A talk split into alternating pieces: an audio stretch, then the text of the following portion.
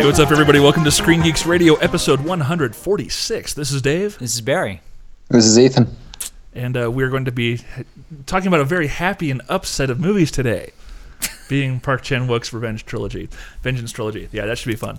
Um, and releases and all kinds of stuff. So let's just kick it off. Uh, what did we watch this week? I'll go first. Oh yeah, nothing. I've got too much Starfest planning going on. Um, yeah, after this episode today, I'm living and breathing Battle Royale for a couple days just to make sure I've got everything ready for the screening. That's pretty cool. Yeah, Of all the movies to live and breathe, I wish I could live and breathe. That's cool. I, I really like that film a lot. It, it to me it gets better every time I see it. Yeah. So I think the first time I was honestly so shocked by it, but the more you go back, I mean, you'll talk about this in your panel, I'm sure. I mean, it's as far as being a satirical, ultra-violent action parable, I think it's pretty wonderful. Yeah, and, and talking about uh, Fukasaku's um, his background and why it's just all his movies are so violent and his life experiences and yeah. Yeah. like seeing it on the schedule, I'm like, holy crap, this is really happening. Yeah, so it's, yeah, Friday at ten o'clock. Like, ooh, it's like it's late. You got to go to late to see this thing. Yeah, not the for the little chitlins. and the, yeah, the kids are not allowed. Not for the little Ewoks and Jawas wandering around Starfest. yeah, so I've totally got Starfest on the brain. Yeah, because I think I've got an article that where I'm quoted in the uh, Onion AV Club for Denver coming up. Well, you know you do. You know, Yeah, I know That's, do. the, that's the true, next issue, right? I think so. Yeah, That's I'll- exciting. I'll post it whenever that happens. Yeah. So please, those of you who love the Onion as much as I do, go to the Onion AV Club and uh, check out Dave's comment. well, I'll put on the uh, I'll put the link up and stuff. And That's exciting, man. radio interviews and staff meetings. Holy crap! Yeah, it's coming up quick. We are too legit to quit. Indeed. And listener Mark Smith is flying out, so you'll probably hear him on the next episode. We're talking about doing a joint podcast between us, uh, Twisted Geeks, Geek Radio Daily, Jonja, like just everyone get in a room and just BS for like 45 minutes. It's not going to be a throwdown like Comic Con where it's like, I have more geek cred. No, you have more geek cred. No, I have more geek cred. Yeah. And just it's like that for two hours. Well, we can do that if you want. It was like the battle of the podcast, oh whatever Oh that gosh. stupid panel is. Masters of the Web, it Master- was. It was Masters of the Web. I am the master of the internet. yeah. Anyhow, so there's my lack of watching anything. Uh, Ethan, why don't you kick us off? Because I know you've watched a ton. Well, maybe not a ton, but a bit. Yeah, decent amount. I, uh, for the first time, saw Woody Allen's Husbands and Wives. Ah, I like the film. Yeah, it's it's very good. It's I was actually very surprised by how dark it was. Yeah. Like I'd say next to Interiors, it's probably the darkest Woody Allen movie I've seen. But it was still pretty funny as opposed to Interiors, which is just him doing Bergman for 90 minutes, but Do you like interiors though? Because I do like the I, film. I love interiors. I actually, I remember the first time I saw that movie, I actually stayed up all night thinking about it. I couldn't fall asleep. No, that's a problem yeah. That's, a good thing, I think, especially for that film. Um, but yeah, I I agree with the husbands and wives. Like it's uh, the scene where Sydney Pollack has that young girl with him, and the the explosion at the party. That is one of the most uncomfortable scenes I think in a Woody Allen film. Yeah, exactly that. That was the point. The movie was like, whoa. The oh god, yeah, it's so so hard to watch. or even that scene, uh, the whole thing early in the movie with him and the call girl is just so like kind of awkward and Yeah. yeah. it's a great film. I uh, I saw Source Code in the theater on Tuesday. I enjoyed it. Yay! I thought it was just a really good uh, mainstream entertainment, and I I, I like that it was it wasn't as much a science fiction thing as it was just kind of like a Hitchcockian thriller. Yeah. I thought just sort of from the opening credits with the Bernard Herrmann esque music, it was kind of like this is what this is, and I like that about it. And there was. It, this was like one of the most Canadian movies I've seen in a while because I know it was shot in Montreal, and on that train were like so many Canadian character actors I recognized like uh, this one guy who's been on a ton of Canadian TV, and Russell Peters. Do you know who Russell Peters is? I I know the name. We've talked about him before. Who is he again? He's he was on the train. He was the uh, the colored gentleman who was a comedian on the train. The comedian. Yes, that's right. He is like he's huge in Canada. He's huge. Like he's one of the biggest people in, in Canada, biggest celebrities. And like when I saw it in the theater, like everyone, like the first like five times he's on screen, everyone's like, ah, Russell Peters. I don't know if that happened when you saw it, but No, no. We were like, ah, obscure guy. No, we didn't know who he was. Obscure guy. Nice, nice. Well, what, Yeah. Well, help me out, Ethan. What else has he done that I know him from? Because we had this discussion like a few episodes back. What else has he done? oh, he's just a he's a stand-up comedian. Okay, but he hasn't done like any roles on a television show or movies or anything. He might have. Wasn't he? Wasn't he in that one you were telling us about the the Canadian sports film about like what was it, mop hockey or something? Mop hockey? What? Sorry, I'm clearly never. Let's move on. I'm sorry. I, I'm not. I'm not remembering it clearly. The You- ship has sailed. You you you, you you you were telling us once about this the Canadian sports movie and it was like very formulaic, but it was like you know kind of an amiable little little film. What was it? It was like a year ago when you talked about it. oh, this is gonna drive me nuts. Sorry, man. I just I just I just killed the show, Dave. Yeah, you did. I just killed it. well done. I'm well done. sorry. One fell. s- I'm gonna spend the whole show trying to think of what it is. Because I remember that's the last time we talked about him. I don't know if he's in the movie or if he just came up during the discussion, but I, I clearly remember like Russell Peters being a part of that. What what else have you seen this week, Ethan? God. Good recovery. Uh, I saw Lukas Moodysson's "Show Me Love," also known in other countries as "Fucking a Mall." Have you guys seen this? No. I've seen neither title. No. Well, the thing is, I know that sounds like oh, fucking a mall. That's really like oh, controversial. But the thing is, uh, the movie is set in a small town in Sweden called a mall, and at a point, a character says, "Nothing ever happens in fucking a mall." It's not like a Gotcha. Okay, but anyway, uh, it's about these this young girl who she's really unpopular. She's like 15, and she's in love with like the popular girl. And kind of uh, sh- one night she's having a a birthday party, and the popular girl is really bored, so she decides to come to the party.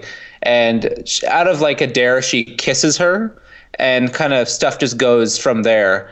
And I expected it to be a really dark movie, but it's actually very sweet. And I I think it's one of the best films I've seen about being a teenager, and certainly one of the most realistic. It's shot on a 16 millimeter, that very much the aesthetics very much help the realism of the movie. And I wholly recommend it. It's a really great movie. It sounds great. Like it reminds me of something like swimming or like like uh, Ruby in the Desert from your Ruby. Uh, uh, I'm not remembering the title correctly. The one with uh, Ashley Judd. That sounds really good. Um, and for the record, I'd rather see something called effing a mall than Transformers: The Dark Side of the Moon. I, I think yeah, that's a lot of people. I'm just saying. Yeah. Well, if it was Dark Side of the Moon, I'd be interested. Dark of the Moon. eh. Oh, it's just the Dark of the Moon. Okay. Even Yeah, because even you could, then you could play Dark Side of the Moon and have Transformers being entirely different. What a what a way to bastardize Pink Floyd, though. You know, because like Wizard of Oz is royalty. You know, you can't say that about a Michael Bay film. Anyway, No, I'm sorry. Please, what else have you seen, Ethan? Uh, I saw Spike Lee's first film, She's Gotta Have It, Ah. which I, I really enjoyed. It's like we were talking about Mala Noche a few weeks ago, and it reminded me of that. How it's you know it's black and white, very low budget and independent, very you know just short and tight, but it like you can totally see a director kind of forming their style, and it's yeah I really enjoyed it, and it's really it's a really funny movie too. I found. Yeah, uh, Spike Lee is so funny in that movie. I mean, I love I love his character, and I love uh, just just the way he's like such such a wild card in in, in the story. And um, I think I think uh, I think she's wonderful, and I love the fact that she's just really it was very ahead of its time in, ter- in terms of like being a sexually empowered character right at the you know the forefront of the AIDS generation.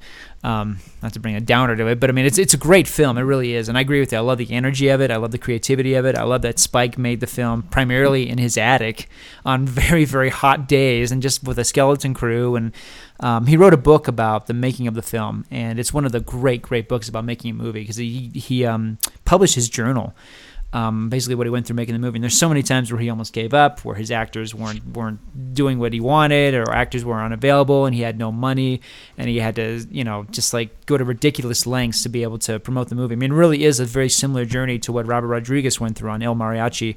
Um, so I think yeah, I, I agree with you. Not only is she's got to have a terrific movie, but I think filmmakers who are inspired to make their own movie, especially if it's a little film, not like a big big film, but like want to do like a little small character driven piece. Um, I think that movie is is like textbook as to how to do it. It sure is. Uh, I I finally got the chance to see I Saw the Devil. Okay. Dave, Dave, let's let's let's Okay. talk about it. Okay, what'd you think? I liked it. Um, it's weird. It's weird though. My kind of criticisms of this movie because it's a very long movie. Yet at the same time, I kind of wish it was slower.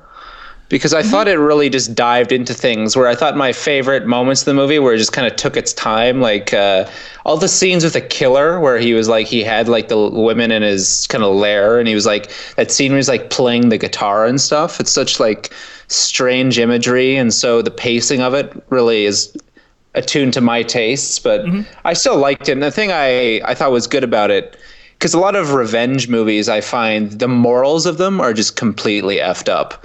Yes. But I think in keeping this as just kind of like a kind of cat and mouse movie, it really just avoided that by just saying, "No, this is just you know a piece of pulp." You know, basically, I thought it worked that way. So yeah, I, I enjoyed it, and yeah, seeing it in a theater was pretty interesting. Just a lot of like ah and. Okay then. Yeah, I, I love the part where he's getting ready to take advantage of the girl in the doctor's office, and then he's like, he clicks on the radio. Oh, let me go get the fire extinguisher. I just I thought that was one of the funniest scenes of the movie. I, I thought uh, a scene that really impressed me was the one in the, was it a car or is it a cab? I can't remember where uh, it's the camera spinning around and As the car's going out of control, yeah, I thought that was awesome. that was a cab. Yeah, that was an impressive bit of filmmaking for sure. yeah.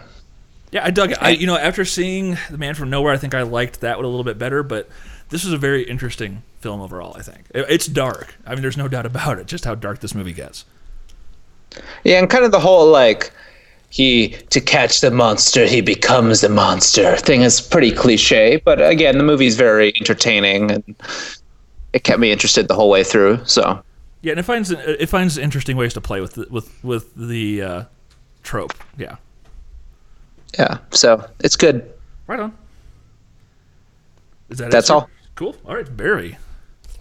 What you oh, been watching? oh, what have I seen? Um, well, Yes, thank you for loaning me Tangled. That was a wonderful film.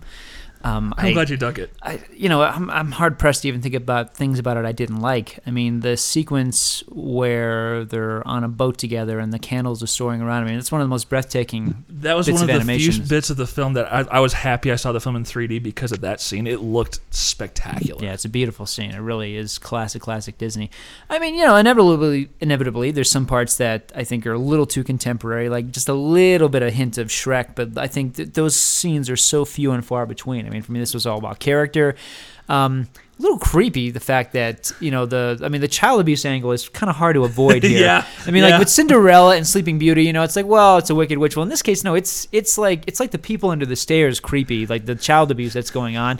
And you know, don't get me wrong, like the movie deals with it in a way that makes it a conversation piece, but I thought that's I'm not sure how, how I feel about that. But um, you know what I really loved about the film, in addition to all the many wonderful things about Tangled, but I love that the animal characters, the sidekicks, which are normally two things I can't stand about these movies because they're always corny and, and dumb, and or they're like voiced by Rosie O'Donnell, like in the case Yeah. of Tarzan. Which I makes them annoying and dumb. incredibly annoying. Yes. But I love the chameleon and I love the horse. I Oh, thought, yeah. I mean, The like these are, awesome. you know, I thought these are great characters. They're not just like funny and enjoyable, but they're like really well-rounded characters, even though I have no no human dialogue. So Yeah, one, well- wonderful film. Yeah, it, what I loved was the fact that it, they essentially turned him into a bloodhound. Yeah. It's just it was a funny choice. Yeah, he's bloodthirsty. He's like the, the most the most gung ho soldier in the movie. Yeah, I loved it, loved it. Um, Gimme Shelter. I finally saw Gimme Shelter. nice. Um, this is uh, strong stuff because it begins as exactly as I thought it would. I mean, it begins like basically just an ode to how great it would be to be the Rolling Stones. You know, how great it is to be Mick Jagger and Ronnie Wood. Um, and then uh, the setting turns to Altamont, and it becomes one of the most haunting films I think I've seen in a long time. The film completely captures, it's a documentary, and it completely captures just how wrong things were going from the beginning, how uncomfortable the artists on stage were, and certainly.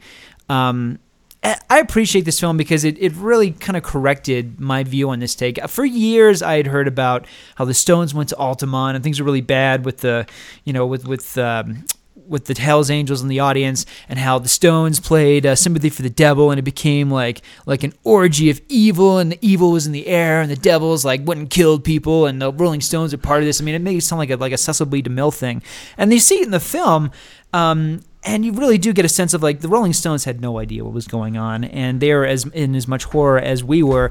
And brilliantly, the film goes back and forth to the actual footage and Mick Jagger watching the footage for the first time with the director, which I thought was stunning. And when you see the footage itself, um, it uh, and, and I appreciate this. It's more like watching the Zapruder film than it is like watching some ghastly thing on YouTube. I mean, it's it's uh, it's horrifying and shocking, but not to the point where you feel like I need to like take a shower after seeing this. Um, yeah, this is this is a brilliant, brilliant rock and rock and roll film because it is about you know kind of the consequences of being a rock star during this really crazy countercultural period, um, and also you know just how the Rolling Stones were such a rock band of their era and, and seemingly every era after that. So I, I highly recommend. It. Okay, because I'm not a Stones fan, but I've seen I've seen the Criterion everywhere. You know, I've always thought, I yeah. wonder if it's worth watching. I highly recommend it because I thought it was going to be like like the one that Scorsese did. I wasn't crazy about because it had its moments, but I think it, it is just a concert film, a very good concert film, but not not outstanding. This is more fly on the wall. It shows a lot of them in the recording studio and them just goofing around being themselves. But the second half of the film, when it takes place at Altamont and all the bad stuff that went down, it's it's like watching a horror film. It's it's Well, so powerful. There's a scene I think in that movie that kind of captures the power of documentaries, where uh, that that Hell's Angels, that remember the Hell's Angels is staring Mick Jagger down. Right. Like that's something you will never see in a fiction movie. No And joke. And and I love that brilliant, brilliant freeze frame where Jagger is leaving the studio and the camera just pauses on him, and you just see how shaken he is by what he's witnessed and how he realizes like. Like just the fact that he walked away from there alive is something to, to celebrate because they like the, the amount of danger everybody was in that day. Um, yeah, this is this is haunting stuff. Um, but I mean, for me, it's like it's like a cross between the greatest rock and roll movie ever made and watching the Zapruder footage. It's like it's fascinating, it's Huh. scary, it's disturbing, but uh, it leaves you with so much food for thought. This is a brilliant film. Um, another Criterion release. I finally got to see Roger vadim's original "And God Created Women" with uh, Brigitte Bardot. This is a very enjoyable piece of fluff. It was shot in Technicolor. The colors just absolutely pop off the screen. Um, the story could not be of littler consequences. Like, who cares what this film is about? It's it's complete and utter disposable fluff. Um, bottom line, it has a it has a state of the art special effect in the film by the name of Brigitte Bardot, and you see exactly why she became such a sensation after this film. Um, the movie is full of peekaboo nudity and all sorts of little innuendos here and there, but again, like it's it's it's completely enjoyable. It's nothing profound. I'm kind of amazed that Vadim did the remake himself, the one with with uh, Rebecca De Mornay in '87, which is a dreadful film, and he also did Barbarella. So clearly, this man loved women. So my heart goes out to Vadim because if nothing else, he he definitely could appreciate the finer things in life. Um, we, we actually watched that in class like a month ago and uh, after we watched it our, our professor he pointed out all these visual things in the movie that i think actually makes the movie a lot deeper than you're saying like uh, maybe not like completely huge things but like there's a scene where it's uh, it's her her her fiance in the movie and they're on a car and like all the colors of them are like the colors she's wearing he's wearing on the car are like the colors of the french flag and stuff like that. And uh, he pointed out all like the uh, how it represented France as socially at the time and stuff. And I thought, wow, this is a great film. After my professor went through it, but it's truly ahead of its time in terms of the sexual attitudes because some of that dialogue i'm sure would have been really shocking back then. Um, it was definitely a movie that was a little bit ahead of the curve in terms of like female empowerment and whatnot. T- today i mean i think it could be really appreciated for for one thing primarily. No question it's a beautiful film and i love the scene of the boat on fire. Like there's a lot of great visuals in the movie. It's just a pleasure to watch but i i uh, i would i should have taken that class because uh, i don't think there's a lot there but perhaps there's more than meets the eye and then fu- wow, you and- went there with the wow. Okay. it's a general general saying. Uh-huh. And then, uh, uh, well, you know, I like to mix things up. In addition to watching films like by Wim Wenders and Godard, I occasionally like to deep dip into a big vat of cheese. And I found one on Netflix, a movie I'd always wanted to see because I remember when it was in theaters for about a week. It was called Ski Patrol. It's, I uh, remember when that came out. I never saw it. yeah, I, I did. I saw it for the first time the other night. I mean, it's rated PG. This was Paul Maslansky, the producer of the Police Academy movies, kind of trying to make a Police Academy movie on the slopes, and it's about a wacky recruit of uh, Police Academy ski patrolmen who basically oversee this place. I mean, the, the biggest names in this movie are Ray Walston and uh, Martin Mull. So that's that's the kind of movie it is. Wow, okay. Um, to say the least, like the, the, the ski stunts are so spectacular. Uh, the movie didn't need the plot, and boy, should they've gotten rid of the plot because the acting, the script, directing, everything is terrible. But the ski stunts are amazing. I want to point out one thing really quickly, and this is the last film I saw this week. Um, with with Ski Patrol, I'm not going to say what it was, but I just recently saw a film that had George Lopez in it. I'm not going to say what it is, but I, I did I did see it recently. It's not one of those Chihuahua movies. I was gonna say, no, no, no, okay. brand new movie. It's in theaters. Uh, It's going to be in theaters really soon. Um, and George Lopez is in Ski Patrol. It's his first film. And you know it's weird? The film came out in 1990. He looks exactly the same. exactly the same, which is kind of creepy. But here's the thing like, I'm, I'm not going to pick on George Lopez in terms of his TV work. The George Lopez show was not my favorite sitcom, but you know what? It was funny and he was good on it. But he's one of these guys who, like, can be, you know, moderately funny or entertaining on TV, but in movies, he just sucks the funny out of the room. Mm-hmm. He's one of these guys, just like he is a comic vacuum on the screen. Um, and he was that way in Ski Patrol too. Because I thought, well, this is back when he was just a stand-up comedian, and like I don't know how he got a role in that movie based on. I don't know. I don't Fair know. enough. George Lopez is strange. Like he's one of these guys. Like you know, he's almost like David Caruso in the sense like on Wow. TV. Well, on, on TV, he's sensational. When it comes to being in movies, Wait, wait, whoa, whoa, whoa! Uh, David Caruso is sensational on TV. yeah, he was excellent on NYPD Blue. Turns out the wave is not the only thing to hit Miami. Yeah, that that's sensational. He, I, I, you're you're talking pre CSM. I am. I'm talking about when he was actually like the hottest star on TV, and then he went and did Jade and Kiss of Death and all these other movies that were people like maybe TV is the right the right size for David Caruso. yeah, yeah, I, mm, yeah. Although I do like me some Jade. I am I'm a closet Jade fan. Well, not anymore. I'm, I'm out of the closet now. There you I go. like Jade. Wow. I'm open. There, There it is. There it is. I'm coming out. Wow. Wow. yeah, I did realize I just started watching one thing on Netflix, and that was uh, the Young Indiana Jones. The Adventures of Young Indiana Jones are all on Netflix now. Great. So I started Great. watching the first movie, and that's really it's entertaining. It's good stuff. Yeah, yeah. So Have you seen the episode with Harrison Ford? No, I've only I've not watched much of the show at all. I've always been curious, and I'm like, hey, I'm not going to pay eighty dollars for a box set, but for free streaming, why not? Got to see that episode, Dave. It's not one of the great episodes, and Harris. I mean, I don't want to oversell it, but it is cool to see him as, as Indiana Jones again. And he just did the fugitive, so he has the big fugitive beard. But it's Indiana Jones. Nice. I have a, I suspect you'll like that episode better than Kingdom of the Crystal Skull, but I'm going out on a limb here. I'm I'm pretty sure that wouldn't be too tough to do. I'm just gonna say, yeah. All right, let's go ahead and talk about what hit theaters this past weekend. Well, currently number one movie in America. I think I haven't seen the final numbers yet, but number one movie in America last time I checked was Arthur, the remake of the classic Dudley Moore, Liza Minnelli, John Gielgud film.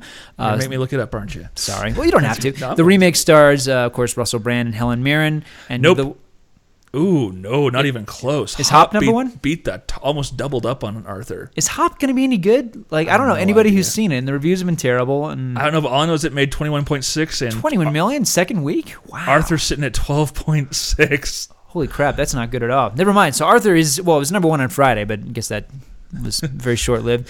Um, also in theaters, a film I've been pushing a lot on this show, uh, Soul Surfer with AnnaSophia Robb, Dennis Yes. Quaid, and Helen Hunt. Uh, Born to Be Wild 3D. Did that make the top 10? Born to Be Wild 3D? Anybody I see that? I don't know. Let me, let me check the full weekend chart. Okay, sorry. I'm sorry, man. That's okay. Uh, wow. Um, Born to Be Wild- Wild is number 18. Number 18. All right, so so catch it while you can, folks, if you're interested. Yes. Uh, the new film by Joe Wright, Hannah, with, uh, of course, Saoirse Ronan, uh, Cate Blanchett, and Eric Bana. You know, I've been resisting this movie, but the reviews have been so good. I will see this film. I will see it. Um, let's see. Limited release. Oh, I'm sorry. I'm sorry. Shame on me. Shame. I'm forgetting David Gordon Green's Your Highness, which we will get to shortly, listeners. Um, in limited release, you've got Henry's Crime, a very offbeat and critically bashed uh, black comedy starring uh, Keanu Reeves, James Caan, and Vera Farmiga. Curious, interesting story.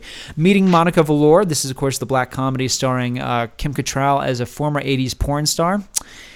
Okay, and then Meek's Cutoff, the critically acclaimed film we've talked a few times about on this site. Um, and then finally, American, the Bill Hicks story. Yes. Is that this week or next week? Is it next week? Did I get that wrong? Oh, no, no, that is on this week. This week? My Okay. bad. My Okay, bad. Limited Yeah, that's all this week. Limited, limited. Yes, in limited release. Um, so, shall we talk Soul Surfer first and then let. Yeah, we'll talk about Soul Surfer. I mean, like, I just want to say really quickly, like, almost the shark every- looks fake. Sorry. The I, shark. I couldn't help it. There you go. But it didn't jump the shark. Huh? This is true. Ah, there we go. Um, I, I there's been so much in the press about how this is a Christian film and a faith-based film, and you know what? Like, it's going to sound weird coming from me, but I'm frankly embarrassed that it's associated with with faith-based films because most of them are so terrible. I would be just as happy if this movie were just like released by Disney and like like people had no idea that the film is about a little girl who happens to have Christian beliefs. Um, it's not left behind. no, it, well, it's it's it's. I mean, frankly, like I don't. I wouldn't even put it in that same category because I think this is a very professional film. I think this is a really polished movie. I think the performances are so good, and I think the surf footage is so spectacular, and the story is so so engrossing and so good. Um, Roger Ebert bashed the film and said, uh, "Well, he gave it two and a half stars, and he said Okay. basically that he thought that it made the girl's journey, uh, her recovery, seem too easy." And I thought, well, you know, it's it's a, I mean, it's a it's a it's a family film. You know, this isn't going to be 127 hours. You know, it's and he also thought that like there are a few critics that said they didn't like the shark scene. They thought it should be grittier. I'm like, again, like we we get it's as gritty as it needs to be. The one thing that Ebert said that I love and I completely agree with, he says like the the villain of the film is Malia, Oh who's my always gosh. he's like the girl is always dressed in black. Is she aware that she's the villain in this film? Yeah. Like, you know, that, that's an excellent point. Yeah, they're, they're, they're, the one thing I could really harp on against it is that there are a good chunk of this movie feels like an after school special, especially con- concerning her. Anytime the quote unquote villain's on screen, it turns into. Yeah, it's- Jenny it's- eats something or whatever. It's yeah. just corny. Yeah, whenever it tries to be like kind of formulaic, I think yeah. But uh, but you know we've said this before. I mean it's it's nitpicking. I think this is a wonderful film, and I think Miss Sophia Robb. I think this is her best performance yet, which is really saying something. I think she could really continue to progress into a really important actress to watch. Um, yeah, I love this film. I, I you think know, a very important thing to, to take into account is the fact that yes, there's a lot of Christianity in this film. The fact is that this family's faith is very important to them, so it plays an appropriate role in the film, I think. But it's not gratuitous Christianity. I love saying, I love that term. I'm sorry, I love that term. That should be the it. movie should be PG for gratuitous Christianity. No, no, like uh, I, I want to clarify what you mean by that too. Like, I mean, this is this could be a story about a girl who's a Buddhist or a Catholic, and she just happens to be Catholic. This movie is not preaching at you. This film is not trying to convert you. It's simply telling you that this girl had these religious beliefs. Those beliefs were a comfort to her during this really awful time, and you know, it really helped her to have confidence in herself and to have faith in the impossible. You know, this is not a movie where like Kirk Cameron is literally literally preaching at you. You know, so I want to be clear about that. You Yeah. know, those of you who, who who are not of the faith or frankly could care less about that and don't want to see a movie that feels like it's being preached at you, this is not that film. This is a great movie. Yep. Isn't uh, Carrie Underwood in it? Carrie Underwood is in this film. Yes. More importantly, Kevin Sorbo's in this movie. Kevin Sorbo's in the movie. Craig T. Nelson is in the film. It's got an interesting cast. It really does. yeah. But yeah, Uh, Car- uh, yep. How, how is she in it? She doesn't embarrass herself. It's. I mean, I can't imagine They don't imagine. give her a lot to work with, which is probably wise. She does, she does well with what she's given. Yeah, I mean, she plays uh, plays a young youth pastor. I mean, I'm, I can't imagine it being too much of a stretch from her life. And she's she's fine at it. I mean, she has a few she has a few key scenes. She plays one of Bethany Hamilton's uh, closest friends in the film, and and she's fine. I mean, it's it's not like wow, she's gonna have this amazing film career after this. No, it's like she was. Uh, she- does she sing a song over that plays over the end credits? She does not. She does sing a song in church at one point, but it's not a sequence. It's like the the characters go into church. She just happens to be singing and cut to the next scene. It's not like it's not like the bodyguard. She's the one of many stops. people singing up on stage. Yes, yeah, yeah. So yeah. So yeah. So those of you who don't like Carrie Underwood, don't worry. This is not a Carrie Underwood vehicle. This is this is an AnnaSophia Robb film. But most importantly, you mentioned the surf cinematography. I I could watch that on IMAX. It's like, on beautiful. It's so you know like that's so important to me because like I can't tell you how many times I've seen movies with bad surf footage. No offense to Blue Crush, but so much of that CGI crap of Kate Beckinsale on a surfboard, like it was so obviously blue screen and CGI. I mean, it like really embarrassingly bad. And you know, for as much a guilty pleasure that film is, but like you know, just look, being a Maui boy, not a local boy, but being a Maui boy, it's important to me that they get the surf stuff right. And I know that local audiences are going to love this movie because it looks amazing. And the music by Marco Beltrami was so powerful, like the way it incorporates Hawaiiana and, and percussion, just, oh, good stuff. Just, a, if if nothing else, just a pleasure of a film to, to watch. I think it's a good cinematically. movie, yeah. Yeah, I. I really It's do. I think it's a very good film. so all right. So How's go- your highness, Ethan? Pull up my review and read it in the voice of uh, I'm scared. John Hurt. I don't think I can do that, sir. How about you just tell us about your movie? Would you like to do it? That's. I mean, I think I, I, we we have to deliver on that now. Now that we have that out there, Oh, I could just man. hear John Hurt reading his review. do you want to do it, Barry? I could try. Because I don't do very well with a John Hurt type. Well, I neither do I. This is going to be terrible. I don't know if I'm going to read the whole thing like John Hurt. Um, What about William Hurt? like, well, William heard it. Um, to be straight up, Your Highness, despite being what is frequently referred to, and played for comedy, as a quest, is aggressively episodic and thus feels like a 102 minute sketch. A Saturday Night Live sketch, as in in living. No. And God forbid, a subject entertainment. I, Yeah, we're not going to read the whole thing. What'd you no, think? it's sir? very it's very long, but this is so interesting because you're you're uh, my God. I mean, you're quoting the Beastmaster and Krull, um, all the real girls. This is great.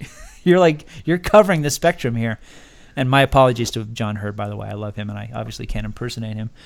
Um, wow, yeah, this paragraph after paragraph.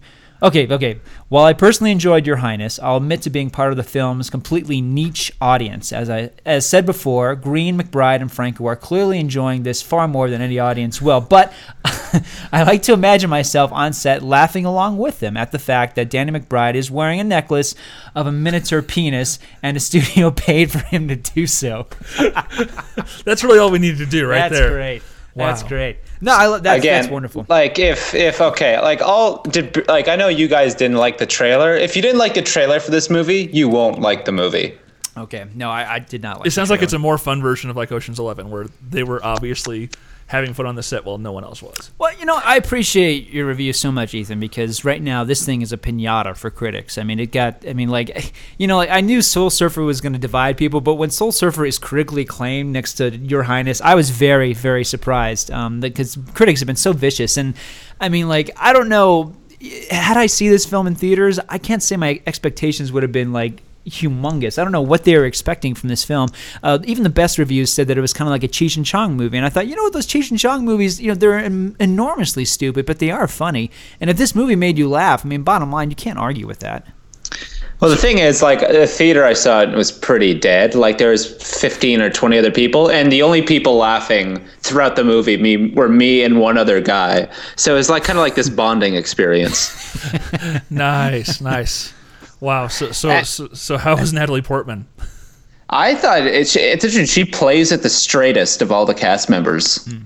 She plays it like really straight, which I liked about it. Like she you really believe her as this character, as this like ass kicking warrior. Nice. Again, like the humor in the movie, like I'll, I'll sum it up. If you find the idea of James Franco jerking off a pot smoking puppet funny, see this movie. if you don't, don't. I mean, my fear. There it is, right my- there. My fear for seeing this movie was that it would be like Year One. I think that was my fear. So it's it's it's better than that. I haven't seen year one, but Okay. the thing is, the thing is, like I said in my review, the thing I like about this movie is just how it's not necessarily that funny. It's just very weird, and that's what kept me interested in it. Okay. Well, and you know, there's something to be said for that. I mean, you were saying like, you know, just the fact that they got away with all this stuff. I mean, uh, you know, I mean, you and I obviously differ about this film, but like, I like to watch Freddy Got Fingered just because of all the stuff that Tom Tom Green got away with. I think that's one of the amazing things of this movie that it got released by 20th Century Fox on thousands of screens, and you know, and 20th Century Fox paid for all of it. Um, so yeah, for me, like that's, I mean, I, I guess that's something to consider when we see this. That it's it's kind of like uh, almost like a stunt that the that the filmmakers got away with. And I, I said this from rev- in my review, but I'll repeat it here. But people have said that David Gordon Green is selling out. I don't think that making a movie as weird as this is selling out.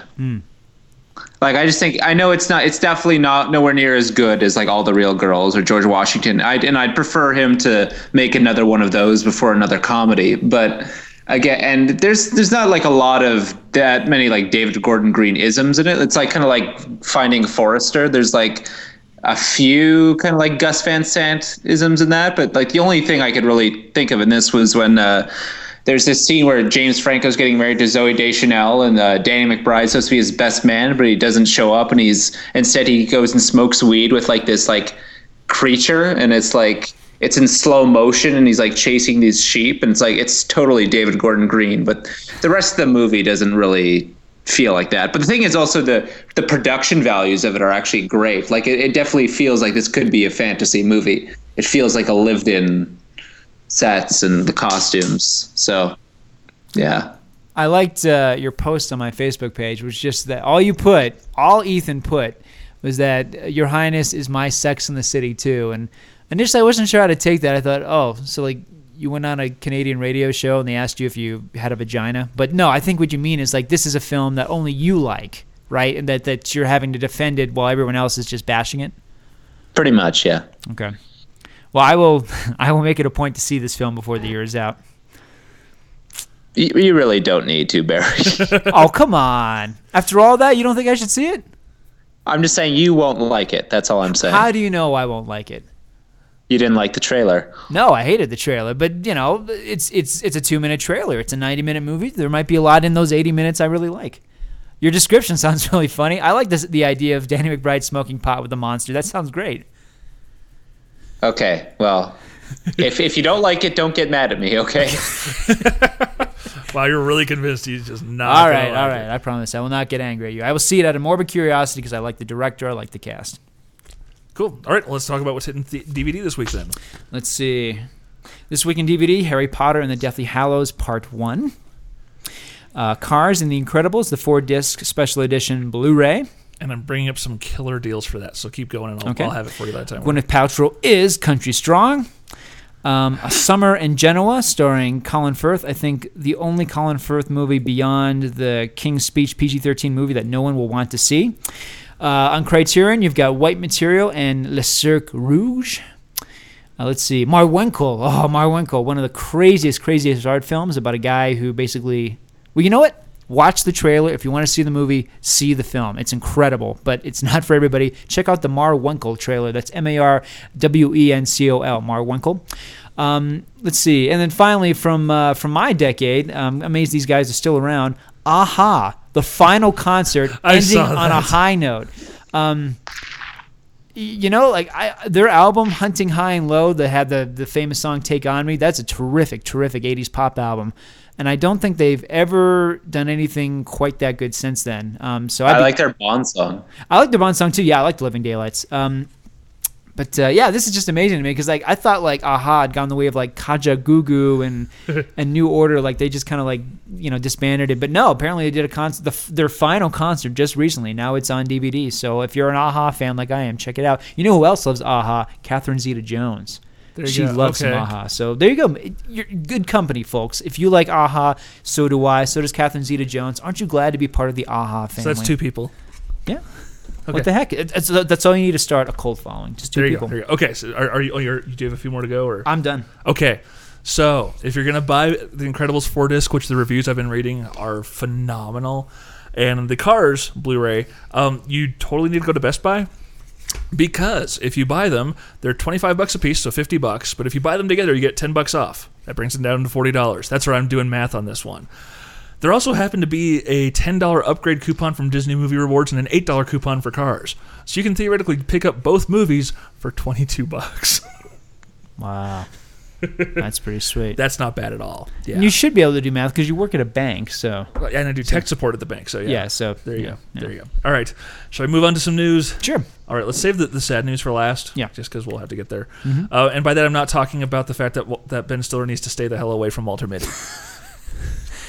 I, I told you before the show, I dude. know. I, I don't think this is gonna happen. No. I don't, because like they, this is like Ripley's Believe It or Not. It's one of those projects they've been trying to do for for decades now. Like it was gonna be a Jim Carrey movie for the longest time. It's gonna be a Mike Myers movie. Nobody knows how to do it. Nobody. I don't think they. I think secretly they don't- they don't want to do it. I don't think this film's gonna happen. I really don't. I just don't see Ben Stiller being able eh, pulling off that kind of comedy all that well because this is a very sweet kind of comedy, which is not really what Ben Stiller is known for. Well, I don't want to sell him short because he is versatile and he certainly Yes. can act, and he's done much better movies than those Night at the Museum and Focker movies. He really has, but uh, you know, it's just not what he's known for. It's not what he's popular for. Um, I mean, I think he could pull it off, but it would have to be a really, really special project. This couldn't be a lazy film like Gulliver's Travels, for example. Like it couldn't be just like an easy, cheesy 20th Century Fox Christmas comedy. Yeah, I'm. I love that film. This is again one of those. Why are you make? Why does anyone want to remake this movie? Seriously. Well, it's like Harvey. It's just like just stay away from it. Like this, it worked once. It's such a unique story, and it you know most directors don't have the nuance or the just the the clever, playful approach to do it right. Yeah, yeah. So, uh, uh, let's see what else have I got. Have I got much of anything else? Um, oh yeah, we have some ver- very uh, vague tidbits about Tron Three coming up, um, and that would be that Uh, it's probably going to take pick up right after the last movie left off. I don't know that anyone really wasn't expecting that. Um, uh, but the interesting thing is that they are probably going to make the Dillinger family a bit more uh, front and center for the third film, which is good because it was great to have you know Cillian Murphy in that really throwaway role with like five lines. But I like the fact that they're going to have him be a bigger part of the next film. Well, do you think David Warner will do it? I hope so. Yeah, I would love that. Yeah, bring back the MCP. Is this movie seriously going to happen? Like, Apparently, was Tron was Tron Legacy really successful enough to? it broke even in the U.S. and made tons of bank overseas, and apparently, like the DVD, Blu-ray, you can't and find the is- Blu-ray anywhere. Yeah, apparently it's it's going off like hotcakes. Like they're trying to jump on the the bandwagon while they can. Yeah, because I know that Target had the best deal, and I think up through yesterday, no one was able to find any because they kept selling out as soon as they got some in. You know what I've been trying to find is uh, maybe you're talking about the one, the one where it's the first movie and the second movie together. I yeah, can't in, find the, in it. the five disc set. Yeah. Because like at, at King Soopers, our our shopper place over here, King Soopers, like I see the two films separately everywhere, but like the one together, I can't find it. it was cheaper to actually get the two of them separately last week. But yeah, Yeah, because it was like the orig- like the original nineteen bucks, the sequel twenty six ninety nine. well, that's if you got the four disc set. You could get the two disc for like twenty bucks too Oh, okay. at Target. So and you got like eight bucks off. And what me no deals? There's a shocker. um, yeah. So I, apparently it's it's doing game, it's doing well enough that that Disney is ready to give it another shot. Yeah. Hopefully they'll take a little more time with the plot and stuff this time. Well, I wish, like I was telling you, uh, another thing I was telling you before the show, like I wish they would keep their mouths shut about this because, like, the first sequel was so shrouded in mystery that, like, it was so exciting just to get like a little bit. It just seems like they're they're kind of front loading all the Tron Le- Tron three stuff too much at this point. yeah. But I don't know. All right, That's all the news I got. What, what have you gentlemen got? seen any good trailers l- lately, Ethan? Well, there was this one. It, Yeah? it was very melancholy. Uh, Haha. uh, Yes, it's, it's another accessible film by Lars von Trier. I'm gonna go out on a limb and say whether it's brilliant or terrible or misunderstood masterpiece, this is gonna be the pinata at the Cannes Film Festival this year because and you know why? Because I, it's the David Lynch effect. After he won the Palme d'Or for Wild at Heart, like you know, because a lot of people disagreed with that. I mean, they were out for blood, and like he he went there two years later with Fire um, Fire Walk with Me, the Twin Peaks film, and they hated it. They booed it.